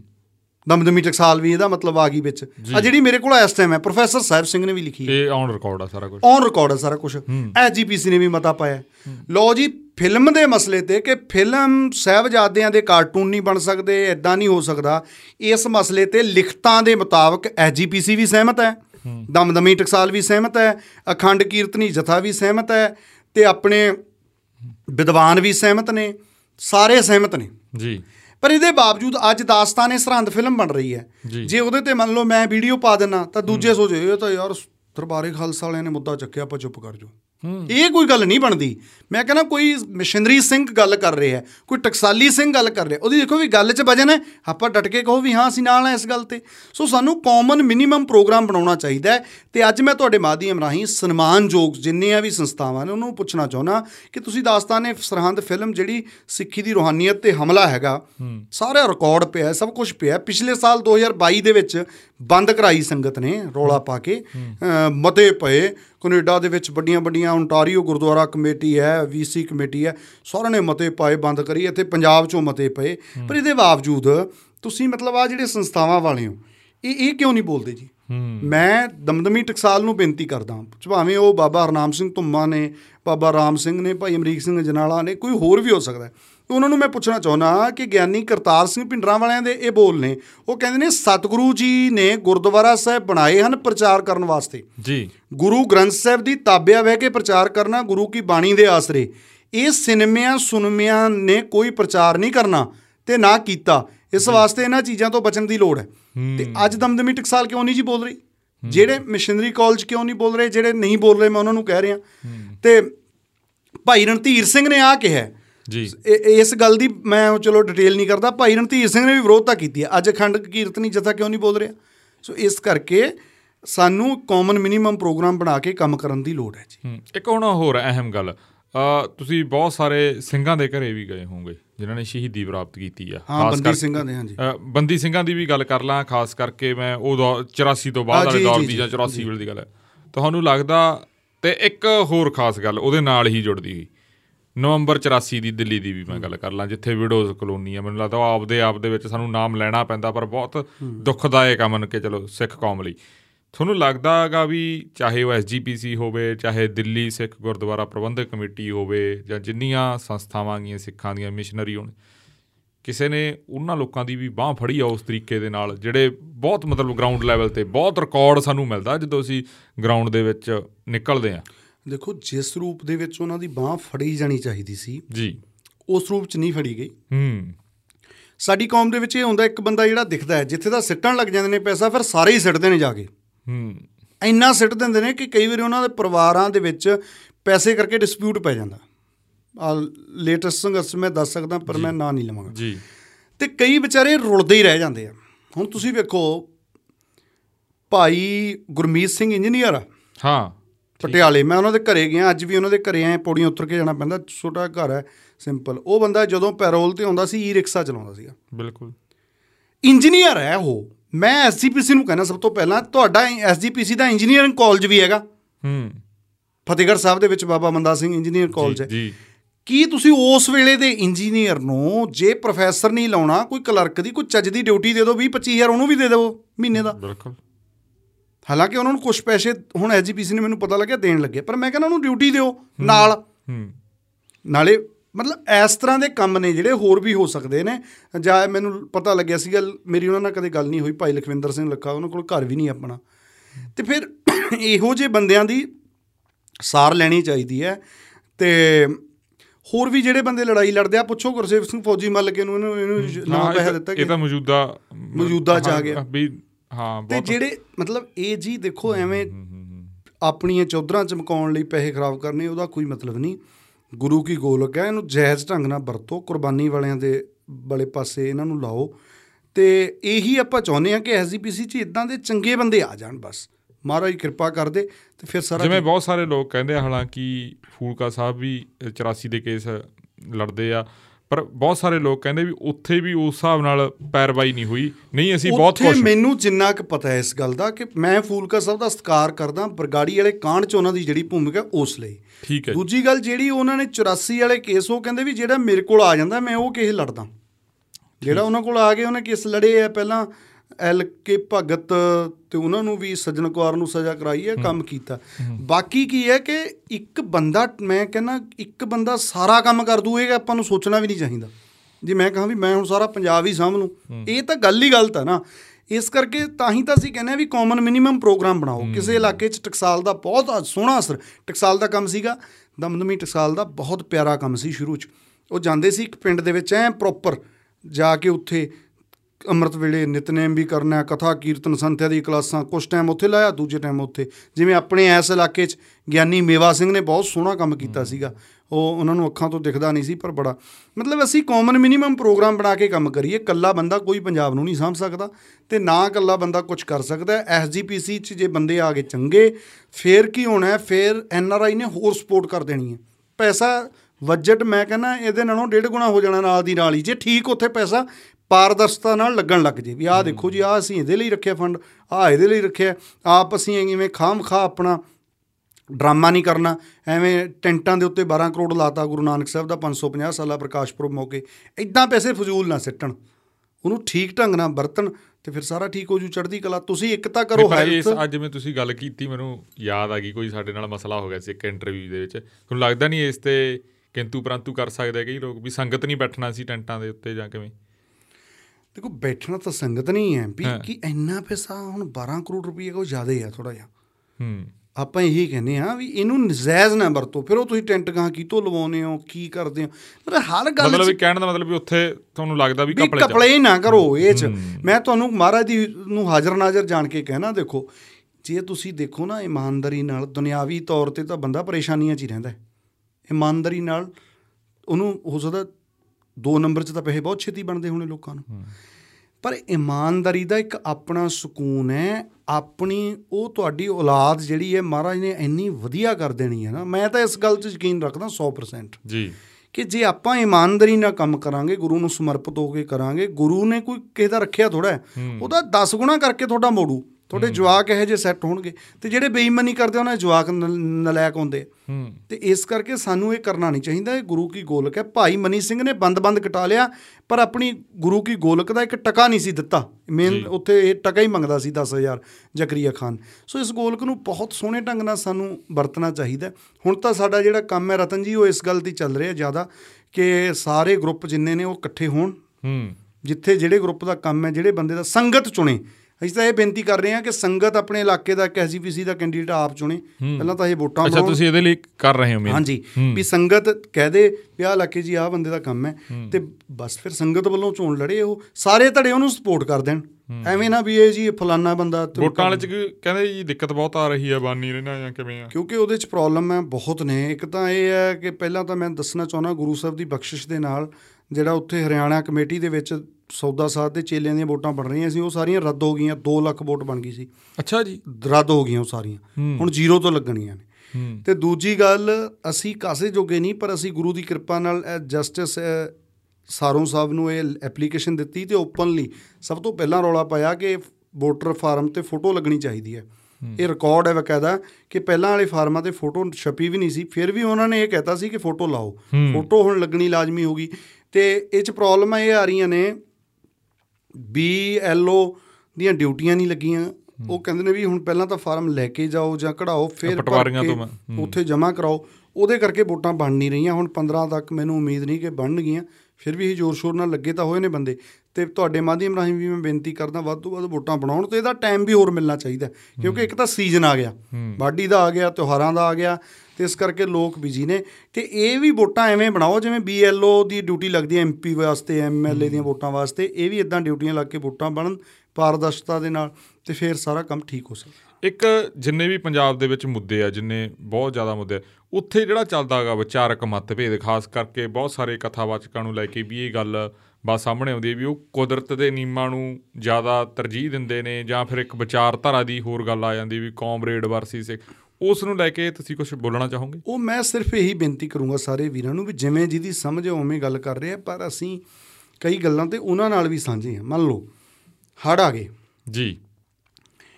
ਹੜ੍ਹ ਆ ਗਏ ਉੱਥੇ ਉਹਨਾਂ ਬੰਦਿਆਂ ਨੂੰ ਟਾਈਮ ਤੇ ਮੈਡੀਸਨ ਚਾਹੀਦੀ ਹੈ ਉਹਨਾਂ ਨੂੰ ਟਾਈਮ ਦੇ ਉੱਤੇ ਰੋਟੀ ਚਾਹੀਦੀ ਹੈ।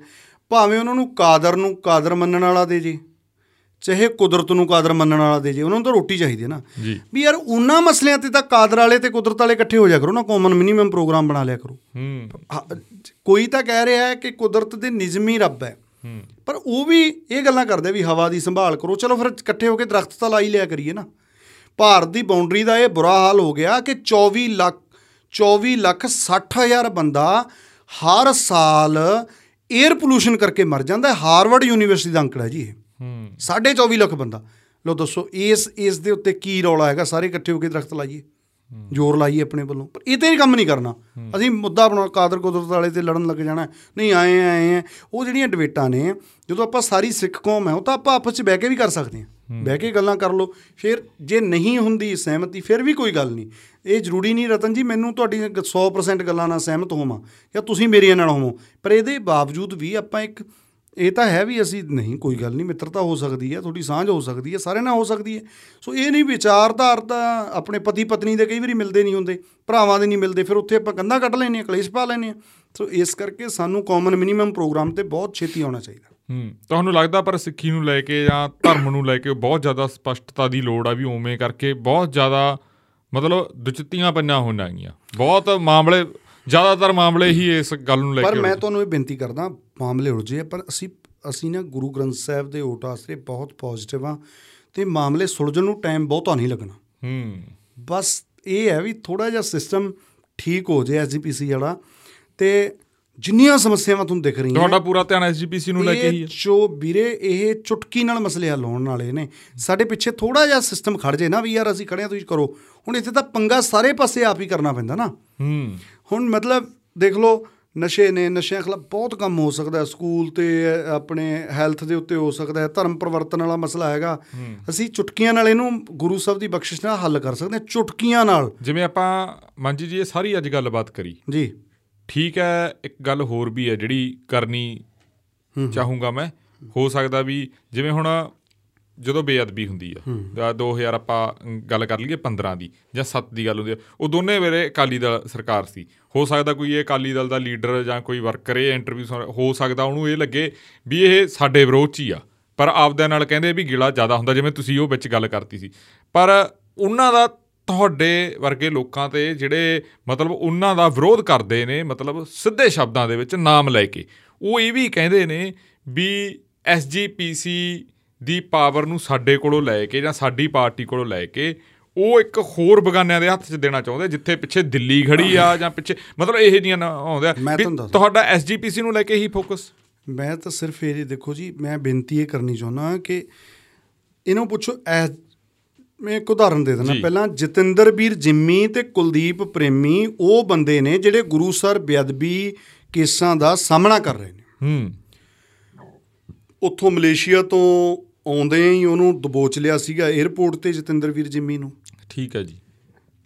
ਬੇਅਦਬੀ ਦੇ ਵਿੱਚ ਉਹ ਦੋਸ਼ੀ ਨੇ ਉਹਨਾਂ ਨੂੰ ਸ਼੍ਰੋਮਣੀ ਗੁਰਦੁਆਰਾ ਪ੍ਰਬੰਧਕ ਕਮੇਟੀ ਨੇ ਭਗਤਾ ਭਾਈਕਾ ਦੇ ਵਿੱਚ ਦੁਕਾਨ ਨੰਬਰ 61 ਤੇ ਦੁਕਾਨ ਨੰਬਰ 80 ਕਿਰਾਏ ਤੇ ਦਿੱਤੀਆਂ ਹੋਈਆਂ ਸੀ। ਠੀਕ ਹੈ ਜੀ। ਜਤਿੰਦਰਾ ਟੈਲੀਕਾਮ ਦੀਪ ਗਾਰਮੈਂਟਸ ਦੇ ਨਾਂ ਤੇ ਉਹ ਦੁਕਾਨਾਂ ਚੱਲਦੀਆਂ ਸੀ। ਠੀਕ ਹੈ ਜੀ। ਆਮ ਡੇਰਾ ਪ੍ਰੇਮੀ ਨਹੀਂ ਅਕਾਲ ਤਖਤ ਸਾਹਿਬ ਵੱਲੋਂ ਹੁਕਮਨਾਮਾ ਹੋਇਆ ਹੋਇਆ ਤੁਸੀਂ ਡੇਰਾ ਪ੍ਰੇਮੀਆਂ ਨਾਲ ਵਰਤਣਾ ਨਹੀਂ ਤੇ ਇੱਥੇ ਉਹਨਾਂ ਨੂੰ ਆਰਥਿਕ ਤੌਰ ਤੇ ਮਜ਼ਬੂਤ ਕੀਤਾ ਜਾ ਰਿਹਾ ਜਿਹੜੇ ਬੇਅਦਬੀ ਕਰਨ ਵਿੱਚ ਸ਼ਾਮਲ ਨੇ। ਆਪਣੇ ਵੀਰ ਹਰਜੀਤ ਸਿੰਘ ਢਪਾਲੀ ਨੇ ਉਦੋਂ ਲੌਂਗੋਵਾਲ ਪ੍ਰਧਾਨ ਸੀ ਲੌਂਗੋਵਾਲ ਨੂੰ ਫੋਨ ਲਾਇਆ। ਠੀਕ ਹੈ ਜੀ। ਕਿ ਪ੍ਰਧਾਨ ਸਾਹਿਬ ਆ ਤੁਸੀਂ ਕੀ ਕਰ ਉਹ ਵਿਚਾਰ ਲਾਂਗੇ ਜੀ ਕੋਈ ਨਹੀਂ ਦੇਖ ਲਾਂਗੇ ਦੇਖ ਲਾਂਗੇ। ਉਹਨਾਂ ਨੇ ਮੈਨੂੰ ਕਿਹਾ ਵੀ ਇਹ ਤਾਂ ਐਂ ਕਹਿ ਰਹੇ ਨੇ। ਫਿਰ ਮੈਂ ਇੱਕ ਵੀਡੀਓ ਪਾਈ ਸਵੇਰੇ ਸ਼ਾਮ ਜੀ ਨੂੰ ਪਾਈ ਵੀ ਸਵੇਰੇ ਫਿਰ ਅਸੀਂ ਜਿੰਦੇ ਲਾਵਾਂਗੇ ਅਸੀਂ ਜਿਹੜੀ ਕਾਰਵਾਈ ਹੋਊ ਕਰਾਂਗੇ ਤੁਸੀਂ ਖਾਲੀ ਨਾ ਇਹਨਾਂ ਤੋਂ ਕਰਾਇਓ। ਮਤਲਬ ਅਸੀਂ ਫਿਰ ਦੱਸੋ ਜਿਹੜੇ ਉਹ ਸਾਡੇ ਮਹਾਰਾਜ ਦੀ ਬੇਅਦਬੀਆਂ ਕਰਨ ਤੇ ਸਾਡੇ ਬੰਦੇ ਉਹਨਾਂ ਨੂੰ ਦੁਕਾਨਾਂ ਦੇਣ ਐਸਜੀਪੀਸੀ ਦੀਆਂ ਗੁਰਦੁਆਰੇ ਦੀ ਪ੍ਰਾਪਰਟੀ ਅਸੀਂ ਲੜਕੇ ਉਹ ਖਾਲੀ ਕਰਵਾਈਆਂ। ਹੂੰ। ਫਿਰ ਤੜਕੀ ਜਿੰਦੇ ਲਾਤੇ ਇਹਨਾਂ ਨੇ ਫਿਰ ਖਾਲੀ ਕਰਵਾਤੀਆਂ ਉਹ। ਭਗਤਾ ਭਾਈਕਾ ਦੇ ਵਿੱਚ। ਸਾਰਾ ਰਿਕਾਰਡ ਹੈ। ਸੋ ਇਸ ਕਰਕੇ ਇਹ ਇਸ ਕਿਸਮ ਦੀਆਂ ਗੱਲਾਂ ਕਰਦੇ ਨੇ। ਜੇ ਕੋਈ ਵੀ ਸਿੱਖ ਇਹ ਐਸਜੀਪੀਸੀ ਦਾ ਪ੍ਰਬੰਧ ਕਿਸੇ ਬਗਾਨੇ ਹੱਥ ਦੇਣਾ ਚਾਹੁੰਦਾ ਪਹਿਲੀ ਗੱਲ ਤਾਂ ਇਹ ਕਿਹੜਾ ਆਪਣੇ ਬਣ ਕੇ ਵੀ ਬਗਾਨਿਆਂ ਤੋਂ ਵੱਧ ਨੁਕਸਾਨ ਕਰ ਗਏ? ਤਾਂ ਆਪਾਂ ਨਹੀਂ ਉਹਦੇ ਨਾਲ ਸਹਿਮਤ। ਮੈਂ ਤਾਂ ਇੱਕ ਸਿੱਖ ਪ੍ਰਚਾਰਕ ਹਾਂ। ਗੁਰੂ ਨੂੰ ਸਮਰਪਿਤ ਹੋ ਕੇ ਚੱਲੂ। ਜਿੱਥੇ ਜਿਹੜਾ ਗਲਤ ਹੈ ਉਹਨੂੰ ਗਲਤ ਕਹਾਂਗੇ ਅਸੀਂ। ਠੋਕ ਕੇ ਗਲਤ ਕਹਾਂਗੇ। ਸੋ ਇਸ ਕਰਕੇ ਇਹ ਇਹ ਜਿੰਨਾ ਸਮਾਂ ਇਹਨਾਂ ਕੋਲ ਹੈਗਾ ਹੁਣ ਤੁਸੀਂ ਮੈਨੂੰ ਦੱਸੋ ਜੀ ਹਰਜਿੰਦਰ ਸਿੰਘ ਧਾਮੀ ਨੂੰ ਮੈਂ ਟੈਲੀਫੋਨ ਲਾਇਆ ਪਿਛਲੇ ਦਿਨੀ ਆ ਦਾਸਤਾਨੇ ਸਰਹੰਦ ਦੇ ਮਸਲੇ ਤੇ। ਵੀ ਬੇਈਮਾਨੀਆਂ ਮਨਾਂ ਚ ਕਰਦੇ ਨੇ। ਮੈਂ ਕਿਹਾ ਪ੍ਰਧਾਨ ਸਾਹਿਬ ਇਹ ਗੱਲ ਠੀਕ ਹੋ ਰਹੀ ਹੈ। ਤੁਸੀਂ ਐਂ ਦੱਸੋ ਪਿਛਲੇ ਸਾਲ ਵੀ ਆਪਾਂ ਬੰਦ ਕਰਵਾਈ ਹੈ ਤੇ ਤੁਸੀਂ ਐਤਕੀ ਫੇਰ? ਹੂੰ। ਉਹਨਾਂ ਨੇ ਇਹ ਲਫ਼ਜ਼ ਸੀ ਛੋਟੇ ਵੀਰ ਮੈਂ ਕਿਸੇ ਨੂੰ ਪ੍ਰਵਾਨਗੀ ਨਹੀਂ ਦਿੱਤੀ ਨਾ ਮੈਂ ਜੀ ਪ੍ਰਵਾਨਗੀ ਦਿੰਨਾ। ਹੂੰ। ਮੈਂ ਕਿਹਾ ਫਿਰ ਇਹਦਾ ਇੱਥੇ ਕੋਈ ਮਤਾ ਵੀ ਪਾਓ ਕੋਈ ਤੁਸੀਂ ਰੋਕ ਤਾਂ ਤੁਸੀਂ ਲਾਓ ਨਾ। ਐਸਜੀਪੀਸੀ ਨੇ ਲਿਖ ਕੇ ਵੀ ਪਾਤਾ ਫੇਸਬੁੱਕ ਤੇ ਨਹੀਂ ਜੀ ਅਸੀਂ ਦਾਸਤਾਨ ਸਰਹੰਦ ਨੂੰ ਨਹੀਂ ਦਿੱਤੀ। ਫਿਲਮ ਨੂੰ ਮਨਜ਼ੂਰੀ ਸੰਗਤ ਦੇਵਾ ਸੰਗਤ ਦੇਖੇ। ਸੰਗਤ ਕੀ ਦੇਖੇ? ਸੰਗਤ ਫਿਰ ਆਪ ਮਹਾਰੇ ਜਾ ਕੇ ਸਿਨੇਮਿਆਂ ਦੇ ਵਿੱਚ ਫਿਲਮਾਂ ਬੰਦ ਕਰਵਾਉਂਦੀ ਫਿਰਦੀ ਹੈ। ਤੇ ਆਪ ਉਹ ਸੁੱਤੇ ਪਏ ਘਰਾੜੇ ਮਾਰਦੇ ਆ, ਖਾ ਕੇ ਰਸਣ ਸੰਗਤ ਦਾ। ਸੋ ਇਸ ਕਰਕੇ ਉਹ ਕੰਮ ਨਹੀਂ ਕਰ ਰਹੇ। ਸਾਨੂੰ ਇਹ ਹੈ ਵੀ ਉਹ ਉਹ ਕੰਮ ਕਰਨ। ਆ ਜਿੰਨਾ ਟਾਈਮ ਹੈਗਾ, ਚਲ ਇੰਨਾ ਟਾਈਮ ਹੀ ਕਰਕੇ ਦਿਖਾ ਦੇਣ ਕੁਛ। ਮਤਲਬ ਲੋਕ ਕਹਿਣ ਤਾਂ ਲੱਗ ਜਾਣ ਵੀ ਹਾਂ, ਹੋ ਗਿਆ, ਕੁਛ ਤਾਂ ਹੋ ਗਿਆ। ਸੋ ਇਸ ਕਰਕੇ ਜਿਹੜੇ ਕੰਮ ਕਰਨਾ ਚਾਹੁੰਦੇ ਨੇ, ਮੈਂ ਆਪ ਜੀ ਦੇ ਮਾਧਿਅਮ ਰਾਹੀਂ ਬੇਨਤੀ ਕਰੂੰਗਾ, ਜੇ ਕਿਸੇ ਨੇ ਪੋਲਿਟਿਕਸ ਕਰਨੀ ਹੈ, ਉਹ ਕਿਸੇ ਹੋਰ ਪਾਰਟੀ ਦੀਆਂ ਚੋਣਾਂ ਲੜ ਲੈਣ ਐਮਐਲਏ ਐਮਪੀ ਆਪਦਾ ਕਰ ਲੈਣ, ਪਰ ਗੁਰਦੁਆਰਾ ਸਾਹਿਬ ਦੇ ਵਿੱਚ ਘੱਟੋ ਘੱਟ ਗੁਰੂ ਸਾਹਿਬ ਨੂੰ ਸਮਰਪਿਤ ਬੰਦੇ ਜਿਹੜੇ ਸਾਰਾ ਢਾਂਚਾ ਵੀ ਸਮਝ ਸਕਦੇ ਹੋਣ ਤੇ ਪੁਰਾਣਾ ਬਹੁਤ ਉੱਥੇ ਉੱਥੇ ਗਾਹਾਂ ਤੁਸੀਂ ਐਜੀਪੀਸੀ ਜਿੱਤ ਕੇ, ਉੱਥੇ ਗਾਹਾਂ ਮਤਲਬ ਮਖਮਲੀ ਸੇਜਾਂ ਨਹੀਂ ਹੈਗੀਆਂ, ਉਹ ਤਾਂ ਕੰਡਿਆਂ ਦੇ ਉੱਤੇ ਤੁਹਾਨੂੰ ਤੁਰਨਾ ਪੈਣਾ ਹੈ ਕਿਉਂਕਿ ਬਹੁਤ ਵੱਡੇ ਵੱਡੇ ਮਗਰਮੱਛ ਨੇ, ਜਿਨ੍ਹਾਂ ਨੇ ਭ੍ਰਿਸ਼ਟਾਚਾਰ ਕੀਤੇ ਹੋਏ ਨੇ। ਸਾਰਾ ਉੱਥੇ ਰਿਕਾਰਡ ਖਰਾਬ ਹੈ। ਕਰਪਟ ਹੋਏ ਪਏ ਨੇ। ਉਹ ਸਾਰਿਆਂ ਦੀ ਉਹ ਸਕਰੀਨਿੰਗ ਕਰਨੀ ਹੈ ਬਹੁਤ ਉੱਥੇ ਮਤਲਬ ਇੰਟੈਲੀਜੈਂਟ ਬੰਦੇ ਚਾਹੀਦੇ ਨੇ ਪੂਰੇ। ਇਸ ਕਰਕੇ ਜਿਹੜੇ ਬੰਦੇ ਸਮਰਪਿਤ ਨੇ ਗੁਰੂ ਨੂੰ ਉਹ ਇਸ ਪਾਸੇ ਧਿਆਨ ਦੇਣ ਇੰਟਰਸਟਡ ਹੋਣ ਤੇ ਸੰਗਤ ਜਿਹੜੀ ਹੈ ਉਹ ਮਤਲਬ ਇਹਦੇ ਤੇ ਸਹਿਯੋਗ ਦੇਵੇ। ਇਹੀ। ਜੀ। ਮੇਰਾ ਜਾਂਦੇ ਜਾਂਦੇ ਇੱਕ ਸਵਾਲ ਆ ਜਿਵੇਂ ਤੁਸੀਂ ਦੱਸਿਆ ਵੀ ਤੁਹਾਨੂੰ 15 ਤੋਂ 17 ਸਾਲ ਹੋ ਗਏ ਕਥਾਵਾਚਕ ਦੇ ਤੌਰ ਤੇ ਲੋਕਾਂ 'ਚ ਵਿਚਰਦੇ ਨੂੰ। ਕੋਈ ਜ਼ਿੰਦਗੀ ਦੀ ਜਿਹੀ ਘਟਨਾ ਜਿੱਥੇ ਮਤਲਬ ਤੁਹਾਡੀ ਅੱਖ ਨਮ ਹੋਈ ਹੋਵੇ ਜਾਂ ਜਿੱਥੇ ਤੁਹਾਨੂੰ ਲੱਗਿਆ ਹੋਵੇ ਵੀ ਹਾਂ, ਕੋਈ ਵੀ ਚੀਜ਼, ਕਿਸੇ ਚਾਹੇ ਉਹ ਧਾਰਮਿਕ ਨੂੰ ਲੈ ਕੇ ਜਾਂ ਕੋਈ ਇਹ ਜਿਹਾ ਕੋਈ ਵਾਦ ਵਿਵਾਦ ਪੋਲੀਟੀਕਲੀ ਤੌਰ ਤੇ ਤੁਹਾਨੂੰ, ਕੋਈ ਵੀ। ਨਹੀਂ, ਮੈਨੂੰ ਦੇਖੋ ਜੀ, ਪਹਿਲੀ ਗੱਲ ਤਾਂ ਇਹ ਹੈ ਕਿ ਗੁਰੂ ਸਾਹਿਬ ਦੀ ਬਹੁਤ ਬਖਸ਼ਿਸ਼ ਹੈ ਵੀ ਮੈਨੂੰ, ਮੇਰੀ ਕੋਈ ਔਕਾਤ ਨਹੀਂ, ਨਾ ਮੇਰੀ ਕੋਈ ਬਹੁਤੀ ਬੰਦਗੀ ਹੈ। ਮੈਂ ਤਾਂ ਇਹ ਸਮਝਦਾ ਕਿ ਮੈਨੂੰ ਮਹਾਰਾਜ ਨੇ ਪੋਜ਼ਿਟਿਵਿਟੀ ਬਹੁਤ ਜ਼ਿਆਦਾ ਦਿੱਤੀ ਹੋਈ ਹੈ। ਵੀ ਮੈਂ ਕਦੇ ਥੱਕਿਆ ਨਹੀਂ। ਇੱਕ ਮਹੀਨੇ ਦੇ ਵਿੱਚ ਮੈਂ 60 65 ਦੀਵਾਨ ਵੀ ਲਾਉਂਦਾ ਰਿਹਾ। ਹੂੰ। 60 65 ਜੀ। ਤੇ ਕਦੇ ਕਿ ਮਤਲਬ ਵੀ ਮੈਂ ਨਿਰਾਸ਼ ਦੁਖੀ ਸਿਰਫ ਹੋਇਆ ਹੋਊਗਾ। ਉਹ ਗੁਰੂ ਗ੍ਰੰਥ ਸਾਹਿਬ ਮਹਾਰਾਜ ਦੀ ਜਦੋਂ ਬੇਅਦਬੀਆਂ ਵਾਲੀ ਖਬਰ ਮਿਲਦੀ ਹੈ ਉਹੀ ਨਿਰਾਸ਼ ਕਰਦੀ ਹੈ ਕੱਲੀ ਕਿਉਂਕਿ ਉਦੋਂ ਅਸੀਂ ਇਹ ਸਾਡੇ ਬੰਦਿਆਂ ਨੂੰ ਪਤਾ ਨਹੀਂ ਲੱਗ ਰਿਹਾ ਇਹਦੇ ਨਾਲ ਬਹੁਤ ਨੁਕਸਾਨ ਹੋ ਰਿਹਾ। ਇਹਦੇ ਨਾਲ ਜਿਹੜੀ ਸਾਡੇ ਬੱਚੇ ਹੈ ਨਾ ਛੋਟੇ ਹੁਣ ਮੇਰੀ ਬੇਟੀ ਅਜੇ 7ਵੀਂ 8ਵੀਂ ਚ ਪੜ੍ਹਦੀ। ਉਹ ਜਦੋਂ ਛੋਟੇ ਹੁੰਦਿਆਂ ਤੋਂ ਇਹ ਖਬਰਾਂ ਸੁਣਦੀ ਵੱਡੀ ਹੋ ਰਹੀ ਹੈ। ਬੇਅਦਬੀ ਬੇਅਦਬੀ ਬੇਅਦਬੀ ਬੇਅਦਬੀ। ਜਦੋਂ ਉਹ ਵੱਡੀ ਹੋ ਨੌਜਵਾਨ ਹੋ ਤਾਂ ਉਹਦੇ ਤਾਂ ਇਹ ਚੀਜ਼ ਪੈਣੋਂ ਹਟ ਜੂ ਨਾ ਸਾਡੇ ਜਵਾਕਾਂ ਦੇ ਵੀ। ਇਹ ਤਾਂ ਯਾਰ ਬਚਪਨ ਤੋਂ ਇਹ ਤਾਂ ਇੱਕ ਆਮ ਘਟਨਾ ਹੈ। ਆਮ ਬਣ ਜੂ। ਆਤਮਿਕ ਤੌਰ ਤੇ ਸਾਡੇ ਬੱਚਿਆਂ ਦਾ ਬਹੁਤ ਜ਼ਿਆਦਾ ਨੁਕਸਾਨ ਹੋ ਰਿਹਾ ਹੈ। ਇਹੀ ਦੁੱਖ ਦਿੰਦੀ ਹੈ। ਬਾਕੀ ਤਾਂ ਗੁਰੂ ਸਾਹਿਬ ਦੀ ਬਖਸ਼ਿਸ਼ ਹੈ। ਕੋਈ ਲੀਡਰਾਂ ਨਾਲ ਪੰਗੇ ਪੈ ਜਾਣ, ਕੋਈ ਹੋਰ ਹੋ ਜੇ, ਉਹਦੇ ਨਾਲ ਕੋਈ ਪ੍ਰੋਬਲਮ ਨਹੀਂ ਆਉਂਦੀ ਕੁਝ ਨਹੀਂ ਹੁੰਦਾ ਵੀ ਉਹ ਠੀਕ ਹੈ। ਮਤਲਬ ਸਾਹ ਹੈ ਜਿਹੜਾ ਉਹ ਜਿੰਨੇ ਵਾਹਿਗੁਰੂ ਨੇ ਲਿਖ ਗਿਣ ਕੇ ਭੇਜੇ ਹੈ, ਉਹਨੇ ਆਪਾਂ ਲੈਣੇ ਹੀ ਲੈਣੇ ਨੇ। ਤਾਂ ਸਾਨੂੰ ਕੋਈ ਪ੍ਰਵਾਹ ਕਰਨ ਦੀ ਲੋੜ ਨਹੀਂ। ਫਿਰ ਤਾਂ ਮਤਲਬ ਮੇਰੇ ਲਈ ਖੋਣ ਨੂੰ ਹੈ ਵੀ ਕੁਝ ਨਹੀਂ। ਨਾ ਕੋਈ ਬਹੁਤੀ ਜ਼ਿਆਦਾ ਪ੍ਰਾਪਰਟੀ ਹੈ, ਨਾ ਕੋਈ ਬਹੁਤ ਵੱਡੇ ਜਗਾੜ ਨੇ। ਸਿਰਫ ਮੇਰੇ ਕੋਲ ਤਾਂ ਜਾਨ ਜਾਨ ਹੀ ਹੈ ਆਪਣੀ। ਤੇ ਉਹ ਬਸ ਕੁਝ ਹੈ ਨਹੀਂ। ਕਿਉਂਕਿ ਡਰ ਵੀ ਉਸੇ ਨੂੰ ਨਾ, ਉਹ ਬਹੁਤ ਕੋਲ ਲੁੱਟ ਖੋਹਾਂ ਕਰਕੇ ਜੋੜਿਆ ਹੋਊਗਾ। ਤੇ ਬਸ ਆਪਣੇ ਕੋਲ ਤਾਂ ਆਪਣੀ ਜਾਨ ਹੀ ਹੈ ਜੀ। ਜਿਵੇਂ ਆਮ ਤੌਰ ਤੇ ਕਥਾਵਾਚਕ ਜਾਂ ਜਿਹੜੇ ਪ੍ਰਚਾਰਕ ਨੇ ਉਹਨਾਂ ਤੇ ਇਲਜ਼ਾਮ ਲੱਗਦੇ ਨੇ ਵੀ ਉਹ ਕੋਈ ਸੰਸਥਾ ਜਿਵੇਂ ਤੁਹਾਡੀ ਵੀ ਸੰਸਥਾ ਬਣੀ ਹੈ ਦਰਬਾਰੇ ਖਾਲਸਾ ਉਹ ਸੰਸਥਾ ਬਣਾ ਲੈਂਦੇ ਨੇ ਅਕਾਊਂਟ ਖੁੱਲਦਾ ਉਹ ਚ ਫਿਰ ਪੈਸਾ ਆਉਂਦਾ ਕੋਈ ਹਿਸਾਬ ਨਹੀਂ ਕੋਈ ਕਿਤਾਬ ਨਹੀਂ। ਦਰਬਾਰੇ ਖਾਲਸਾ ਜਥੇਬੰਦੀ ਦਾ ਕੋਈ ਅਕਾਊਂਟ ਨਹੀਂ। ਅੱਛਾ ਜੀ। ਤੇ ਅਸੀਂ ਕਿਸੇ ਤੋਂ ਪੈਸੇ ਨਹੀਂ ਲੈਂਦੇ। ਠੀਕ ਹੈ ਜੀ। ਤੇ ਕਥਾ ਕਰਦੇ ਆ ਉਹਦੇ ਪੈਸੇ ਮੰਗ ਕੇ ਨਹੀਂ ਲੈਂਦੇ। ਸੰਗਤ ਆਪਣੇ ਆਪ ਦਿੰਦੀ ਆ। ਤੇ ਦੂਜੀ ਗੱਲ ਜੇ ਕੋਈ ਕਈ ਵੀ ਸਾਨੂੰ ਕੋਈ ਕੋਈ ਕੋਈ ਕੋਈ ਮਿਲਦਾ ਟਾਵਾਂ ਟਾਵਾਂ ਉਹ ਕਹਿੰਦਾ ਵੀ ਅਸੀਂ ਉਹਨੂੰ ਪੈਸੇ ਦੇਣੇ ਆ। ਹੂੰ। ਮੈਂ ਉਹਨਾਂ ਨੂੰ ਕਹਿੰਦਾ ਵੀ ਸਾਨੂੰ ਪੈਸੇ ਤਾਂ ਲੋੜ ਹੀ ਨਹੀਂ ਸਾਨੂੰ ਤਾਂ। ਸਾਡੇ ਤਾਂ ਰੋਟੀ ਪਾਣੀ ਚੱਲਦਾ ਮਹਾਰਾਜ ਦੀ ਕਿਰਪਾ ਹੈ। ਤੇ ਤੁਸੀਂ ਇੱਕ ਕੰਮ ਕਰੋ ਮੈਂ ਤੁਹਾਨੂੰ ਦੱਸ ਦਿੰਨਾ ਕੋਈ ਫਲਾਨਾ ਬੰਦਾ ਮੈਨੂੰ ਉਹ ਕਹਿੰਦਾ ਸੀਗਾ ਫੀਸ ਭਰਨ ਵਾਲਾ ਉਹਨੂੰ ਤੁਸੀਂ ਫੀਸ ਭਰ ਦਿਓ ਉਹਦੀ। ਹੂੰ। ਇਦਾਂ ਕੰਮ ਹੋ ਜਾਂਦਾ। ਉਹ ਨਾਲੇ ਸਾਨੂੰ ਕੋਈ ਰਿਸਕ ਹੀ ਨਹੀਂ ਰਹਿੰਦਾ ਸਾਡੇ ਅਕਾਊਂਟ 'ਚ ਨਹੀਂ ਆਉਂਦੇ ਪੈਸੇ। ਸਿੱਧਾ ਤੁਸੀਂ ਸਕੂਲ ਵਾਲਿਆਂ 'ਚ ਭਰ ਦਿਓ ਸਿੱਧਾ ਤੁਸੀਂ ਉਹਨੂੰ ਦਵਾਈ ਦਵਾ ਦਿਓ ਇਹਦਾ ਐਂ ਕਰ ਦਿਓ ਹੁਣ ਮੈਂ ਤੁਹਾਨੂੰ ਇੱਕ ਮਿਸਾਲ ਦੇ ਦਿੰਦਾ ਜਦੋਂ ਇੱਧਰ ਗਿੱਦੜ ਪਿੰਡੀ ਵੱਲ ਆਏ ਆ ਠੀਕ ਹੈ ਜੀ। ਹੜ ਆਏ ਨੇ। ਹੂੰ। ਤਾਂ ਅਸੀਂ ਉੱਥੇ 25 30 ਲੱਖ ਰੁਪਏ ਦਾ ਕੰਮ ਕਰਕੇ ਆਏ ਹਾਂ ਤੇ ਕਿਸੇ ਤੋਂ ਚੁਆਨੀ ਫੜੀ ਵੀ ਨਹੀਂ। ਹੂੰ। ਉੱਥੇ ਅਸੀਂ ਮੈਨੂੰ ਹੁਣ ਪੂਰੀ ਫਿਗਰ ਯਾਦ ਨਹੀਂ 10 12 ਪਿੰਡ ਤਾਂ ਡੀਏਪੀ ਨਾਲ ਕਵਰ ਕੀਤੇ ਸੀ। ਠੀਕ ਹੈ ਜੀ। ਦਵਾਈਆਂ ਨਾਲ ਕਵਰ ਕੀਤੇ ਸੀ। ਤੇ ਚਾਰ 1 2 3 ਚਾਰ ਮਕਾਨ ਵੀ ਉੱਥੇ ਪ੍ਰੋਪਰ ਬਣੇ। ਠੀਕ ਹੈ ਜੀ। ਸੰਗਤ ਕਿਉਂਕਿ ਉਦੋਂ ਟੈਲੀਫੋਨ ਕਰਦੇ ਸੀ ਬਾਈ ਜੀ ਪੈਸੇ ਭੇਜੀ ਅਕਾਊਂਟ 'ਚ ਸੀਗੇ ਜੀ ਅਕਾਊਂਟ ਹੈ ਨਹੀਂ। ਮੈਂ ਤੁਹਾਨੂੰ ਉਦਾਹਰਨ ਦਿੰਦਾ ਮਾਨਸਾ ਦੇ ਕੋਲੇ ਇੱਕ ਪਿੰਡ ਯਾਦ ਹੈ ਮੈਨੂੰ ਰੱਲਾ। ਰੱਲੇ ਪਿੰਡ ਦੇ ਨੌਜਵਾਨਾਂ ਨੇ ਮੈਨੂੰ ਟੈਲੀਫੋਨ ਕੀਤਾ ਬਾਈ ਜੀ ਸੇਵਾ ਕਰਨੀ ਆ ਠੀਕ ਪੈਸੇ ਭੇਜਣੇ ਆ ਇੱਥੇ ਹੜਾਂ ਲਈ। ਠੀਕ ਹੈ ਜੀ। ਪੌਣੇ 3 ਲੱਖ ਰੁਪਏ ਸੀ ਉਹਨਾਂ ਕੋਲੇ। ਠੀਕ ਹੈ ਜੀ। ਮੈਂ ਕਿਹਾ ਵੀਰੇ ਪੈਸੇ ਨਹੀਂ ਭੇਜਣੇ ਤੁਸੀਂ ਕਿੰਨੇ ਜਾਣੇ ਹੋ? ਕਹਿੰਦੇ ਹੈਗੇ ਆ 10 15 ਹੂੰ। ਮੈਂ ਕਿਹਾ ਵੀ ਤੁਸੀਂ ਵੀ ਚਾਹੀਦੇ ਹੋ ਸਾਨੂੰ ਤਾਂ ਕੰਮ ਕਰਨ ਵਾਲੇ। ਤੁਸੀਂ ਪੈਸੇ ਲੈ ਕੇ ਆ ਸਾਰੀ ਟੀਮ ਆ ਜਾਓ। ਫਿਰ ਉਹਨਾਂ ਦੇ ਹੱਥੀਂ ਉਹਨਾਂ ਨੇ ਡੀਏਪੀ ਖਰੀਦਿਆ ਉਦੋਂ। ਹੱਥੀਂ ਵੰਡਿਆ ਤੇ ਖੁਸ਼ ਬੜੇ ਹੋਏ। ਕਹਿੰਦੇ ਯਾਰ ਆਹ ਵਧੀਆ ਵੀ ਇਹਦੇ ਨਾਲੇ ਸਾਨੂੰ ਸਕੂਨ ਮਿਲਿਆ। ਮੈਂ ਕਹਿੰਦਾ ਤਾਂ ਕੰਮ ਕਰਨ ਵਾਲੇ ਬੰਦੇ ਮਿਲ ਗਏ ਸਾਨੂੰ ਤਾਂ ਫਾਇਦਾ ਹੋ ਗਿਆ। ਸੋ ਇਸ ਢੰਗ ਨਾਲ ਅਸੀਂ ਕੰਮ ਕਰਦੇ ਹਾਂ। ਪਿੱਛੇ ਜੇ ਵੀ ਹੜ੍ਹ ਆਏ ਨੇ ਸਰਦੂਲਗੜ੍ਹ ਵੜ ਉਦੋਂ ਸਾਨੂੰ ਥੋੜੇ ਥੋੜੇ ਪੈਸੇ ਭੇਜੇ ਕਿਸੇ ਨੇ। ਉਹ ਅਸੀਂ ਜਿਹੜੇ ਘਰ ਬਿਲਕੁਲ ਹੋ ਗਏ ਸੀ ਉਹਨਾਂ ਨੂੰ ਦੱਸ ਦੱਸ ਵੀ ਦਿੱਤਾ ਵੀਡੀਓ 'ਚ ਵੀ ਆਹ ਪੈਸੇ ਸਾਡੀ ਨਹੀਂ ਔਕਾਤ ਦੇਣ ਨੂੰ ਤੁਹਾਨੂੰ? ਅਸੀਂ ਕਿੱਥੋਂ ਦੇਵਾਂਗੇ? ਆਹ ਲਓ ਜੀ ਉੱਥੋਂ ਉੱਥੋਂ ਆਏ ਨੇ ਦੇਤੇ। ਸੋ ਇਸ ਢੰਗ ਨਾਲ ਅਸੀਂ ਕੋਸ਼ਿਸ਼ ਕਰਦੇ ਹਾਂ ਤੇ ਸਾਡੇ ਲਈ ਕੋਈ ਹਿਸਾਬ ਕਿਤਾਬ ਨਹੀਂ। ਕਿਉਂਕਿ ਸਾਨੂੰ ਰੱਖਣਾ ਨਹੀਂ ਪੈਂਦਾ। ਅਸੀਂ ਤਾਂ ਜੋ ਆਇਆ ਵੀ ਇਹਨੇ ਦਿੱਤਾ ਸੀਗਾ 15000 ਆ ਲਓ ਜੀ ਤੁਹਾਨੂੰ ਫੜਾਤਾ। ਮੈਂ ਕਦੀ ਵਾਸਤੇ ਕਾਪੀ ਗਾਲੀ ਕਰਨੀ ਹੈ? ਸੋ ਇਸ ਕਰਕੇ ਅਸੀਂ ਇਸ ਢੰਗ ਨਾਲ ਇਹ ਸਾਡਾ ਕੰਮ ਬਹੁਤ ਲਿਮਟਿਡ ਜਿਹਾ ਹੈ। ਫਿਰ ਇਹਦੇ ਤੁਹਾਡੀ ਇਹ ਜਥੇਬੰਦੀ ਦੇ ਕਿੰਨੇ ਮੈਂਬਰ ਆਈ? ਕਿੰਨੇ ਸਾਡੇ ਤਕਰੀਬਨ ਕਹਿ ਲਓ ਜਿਹੜੇ ਜ਼ਿਆਦਾ ਐਕਟਿਵ ਬੰਦੇ ਨੇ ਉਹ ਤਾਂ ਹੈਗੇ ਨੇ 50 ਜਿਹੜੇ ਹਰ ਗੱਲ ਨੂੰ ਸਮਝਦੇ ਆ ਉਹਨਾਂ ਨੂੰ। ਤੇ ਉਦਾਂ ਸਾਡੇ ਕਹਿ ਸਕਦੇ ਹੋ ਤੁਸੀਂ ਜਿਹੜਾ ਤਕਰੀਬਨ ਹਜ਼ਾਰ ਦੇ ਨੇੜੇ ਤੇੜੇ ਸਿੰਘ ਹੈਗਾ ਜਿਹੜਾ ਵਧੀਆ ਸਾਰੇ ਪੰਜਾਬ। ਸਾਰੇ ਪੰਜਾਬ ਦੇ ਵਿੱਚ ਆਪਾਂ ਵੱਡਾ ਦਾਵਾ ਨਾ ਕਰੀਏ ਮਾਲਵੇ ਦੇ ਜਿਹੜੇ ਪਿੰਡ ਨੇ ਜਿਵੇਂ ਬਠਿੰਡਾ ਸੰਗਰੂਰ ਬਰਨਾਲਾ ਮੋਗਾ ਮਾਨਸਾ ਹੋ ਗਿਆ ਫਰੀਦਕੋਟ ਹੋ ਗਿਆ ਇੱਧਰ ਜ਼ਿਆਦਾ ਹੈ। ਤੇ ਉਧਰ ਅੰਮ੍ਰਿਤਸਰ ਦਾ ਬਹੁਤ ਲਿਮਟਿਡ ਜਿਹਾ ਏਰੀਆ ਹੈਗਾ ਦੁਆਬੇ ਦਾ ਬਹੁਤ ਲਿਮਟਿਡ ਜਿਹਾ ਏਰੀਆ ਤੇ ਉਧਰ ਥੋੜਾ ਥੋੜਾ ਕੰਮ ਤੇ ਤੁਸੀਂ ਮੈਨੂੰ ਲੱਗਦਾ ਸ਼ਾਇਦ ਆਰਗੈਨਿਕ ਖੇਤੀ ਤੇ ਵੀ ਕੰਮ ਕਰਦੇ? ਇਹ ਤੇ ਹਾਂਜੀ ਇਹ ਤੇ ਸਾਡੇ ਵੀਰ ਹੈਗੇ ਨੇ। ਉਹ ਜਿਵੇਂ ਆਪਣੇ ਵੀਰ ਕੁਲਦੀਪ ਸਿੰਘ ਦੇ ਕੇ ਸਾਡੇ ਨਾ ਉਹ ਵੀ ਆਪਣੇ ਦਰਬਾਰੇ ਖਾਲਸਾ ਦੇ ਨੇ। ਉਹ ਆਰਗੈਨਿਕ ਖੇਤੀ ਦੇ ਉੱਤੇ ਕਾਫੀ ਸੋਹਣਾ ਕੰਮ ਕਰ ਰਹੇ ਨੇ ਤੇ ਉਹਨਾਂ ਦਾ ਨੇ ਅਵਤਾਰ ਸਿੰਘ ਫਗਵਾੜਾ ਹੋਰਾਂ ਨਾਲ ਮਿਲ ਕੇ ਬਹੁਤ ਸੋਹਣਾ ਕੰਮ ਕੀਤਾ ਤੇ ਐਚਐਸ ਫੂਲਕਾ ਸਾਹਿਬ ਹੁਣ ਜਿਹੜੀ ਉਹ ਫਗਵਾੜਾ ਤਕਨੀਕ ਦੀ ਗੱਲ ਕਰਦੇ ਨੇ ਉਹਨਾਂ ਨਾਲ ਮਿਲਾਪ ਵੀ ਅਸੀਂ ਅਸੀਂ ਹੀ ਕਰਵਾਇਆ ਉਹਨਾਂ ਦਾ ਅਵਤਾਰ ਸਿੰਘ ਫਗਵਾੜਾ ਹੋਰਾਂ ਨਾਲ। ਉਹਦਾ ਫਾਇਦਾ ਇਹ ਹੋਇਆ ਹੁਣ ਉੱਥੇ ਭਦੌੜ ਦੇ ਵਿੱਚ ਫੂਲਕਾ ਸਾਹਿਬ ਹੋਰਾਂ ਨੇ ਇੱਕ ਮਾਡਲ ਬਣਾ ਲਿਆ ਖੇਤੀ ਦਾ ਬਹੁਤ ਸੋਹਣਾ ਲੋਕ ਦੇਖ ਕੇ ਮੋਟੀਵੇਟ ਹੋ ਰਹੇ ਨੇ।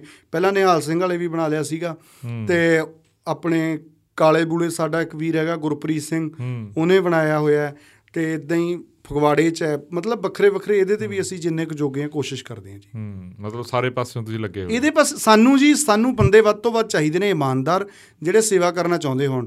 ਕੋਈ ਟੀਚਰ ਹੋਵੇ ਰਿਟਾਇਰ ਕੋਈ ਆਫੀਸਰ ਹੋਵੇ ਅਸੀਂ ਉਹਨਾਂ ਤੋਂ ਕੁਝ ਲੈਣਾ ਨਹੀਂ ਕੁਝ ਦੇਣ ਜੋਗੇ ਨਹੀਂ ਅਸੀਂ ਤਨਖਾਹ ਨਹੀਂ ਦੇ ਸਕਦੇ।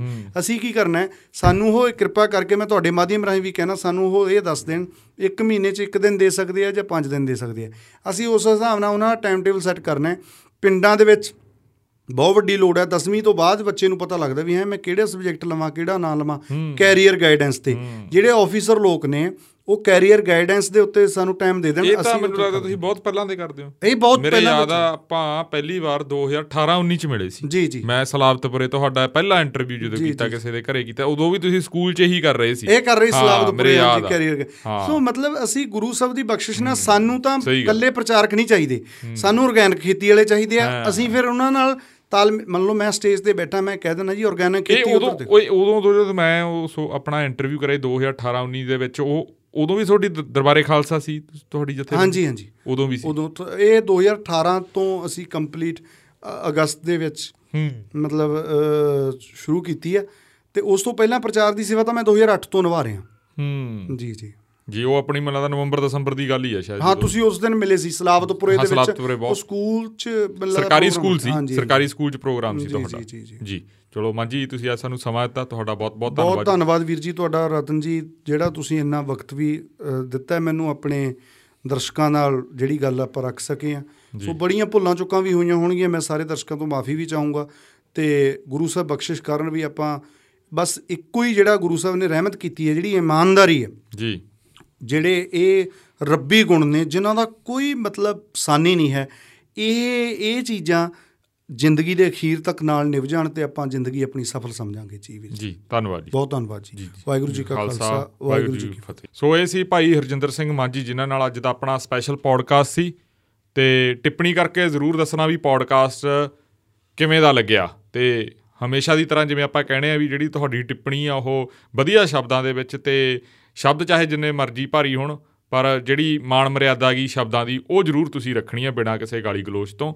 ਤੇ ਦੂਜੀ ਗੱਲ, ਮੰਗਲਵਾਰ ਨੂੰ ਹੁਣ ਮਿਲਾਂਗੇ ਤੁਹਾਨੂੰ ਸ਼ਾਮ ਨੂੰ 7 ਵਜੇ ਤੇ ਇੱਕ ਮੰਗਲਵਾਰ ਨੂੰ ਦੁਪਹਿਰ 12 ਵਜੇ ਜਿਹੜਾ ਆਪਣਾ ਪਹਿਲਾ ਪੌਡਕਾਸਟ ਆ, ਟੈਲੀਫੋਨਿਕ ਪੌਡਕਾਸਟ ਤੇ, ਜਿਹ 'ਚ ਆਪਾਂ ਚਿੱਠੀਆਂ ਵੀ ਪੜ੍ਹਦੀਆਂ ਗਈਆਂ ਤੇ ਫੋਨ ਦੇ ਉੱਤੇ ਜਿਹੜੇ ਸੱਜਣ ਆ, ਉਹ ਸਾਨੂੰ ਰਾਬਤਾ ਵੀ ਕਰ ਸਕਦੇ ਆ। ਜਿਵੇਂ ਅਸੀਂ ਪਿਛਲੇ ਪੌਡਕਾਸਟ ਦੇ ਵਿੱਚ ਆਪਦਾ ਨੰਬਰ ਦੱਸਿਆ ਸੀ, ਉਹ ਇੱਕ ਵਾਰੀ ਮੈਂ ਫਿਰ ਨੰਬਰ ਦੱਸਣ ਦੀ ਤੁਹਾ- ਅਹ, ਤੁਹਾਨੂੰ ਕਿਰਪਾਲਤਾ ਕਰ ਦਾਂਗਾ 99150 ਪੂਰਾ 600 ਤੇ 73 99150 6 2 ਜ਼ੀਰੋਾਂ ਤੇ 73 9915060073 ਇਹ ਤੇ ਤੁਸੀਂ WhatsApp ਜਾਂ ਸਿੱਧੀ ਕਾਲ ਕਰਕੇ ਤੁਸੀਂ ਗੱਲਬਾਤ ਕਰ ਸਕਦੇ ਹੋ। ਭਾਰਤ ਦੇ, ਜਾਣੀ ਕਿ ਚੜ੍ਹਦੇ ਪੰਜਾਬ ਦੇ 12 ਵਜੇ ਦੇ ਦੁਪਹਿਰ ਉਹ ਜਿਹੜਾ ਫੋਨ ਆ, ਉਹ ਖੁੱਲੂਗਾ। ਤੇ ਉਦੋਂ ਤੁਸੀਂ ਜਿਹੜੀਆਂ ਕਾਲਾਂ ਵਗੈਰਾ, ਗੱਲਬਾਤ ਆ ਜਿਹੜੀ ਉਹ ਪੌਡਕਾਸਟ ਦੇ ਵਿੱਚ ਰੱਖ ਸਕਦੇ ਆ ਤੇ ਜਿਹੜਾ ਆਪਣੇ ਇਹ ਸਪੈਸ਼ਲ ਪੌਡਕਾਸਟ ਹੈ ਜਿਹੜਾ ਟੈਲੀਫੋਨਿਕ ਖਾਸ ਕਰਕੇ ਉਹ ਕਿੱਥੇ ਆਇਆ ਕਰੂਗਾ, ਉਹਦੀ ਜਾਣਕਾਰੀ ਵੀ ਤੁਹਾਨੂੰ ਜਲਦੀ ਅਸੀਂ ਦੇ ਦਾਂਗੇ। ਸੋ ਤੁਸੀਂ ਆਪਣਾ ਸਮਾਂ ਦਿੱਤਾ ਜੀ, ਤੁਹਾਡਾ ਬਹੁਤ ਬਹੁਤ ਧੰਨਵਾਦ।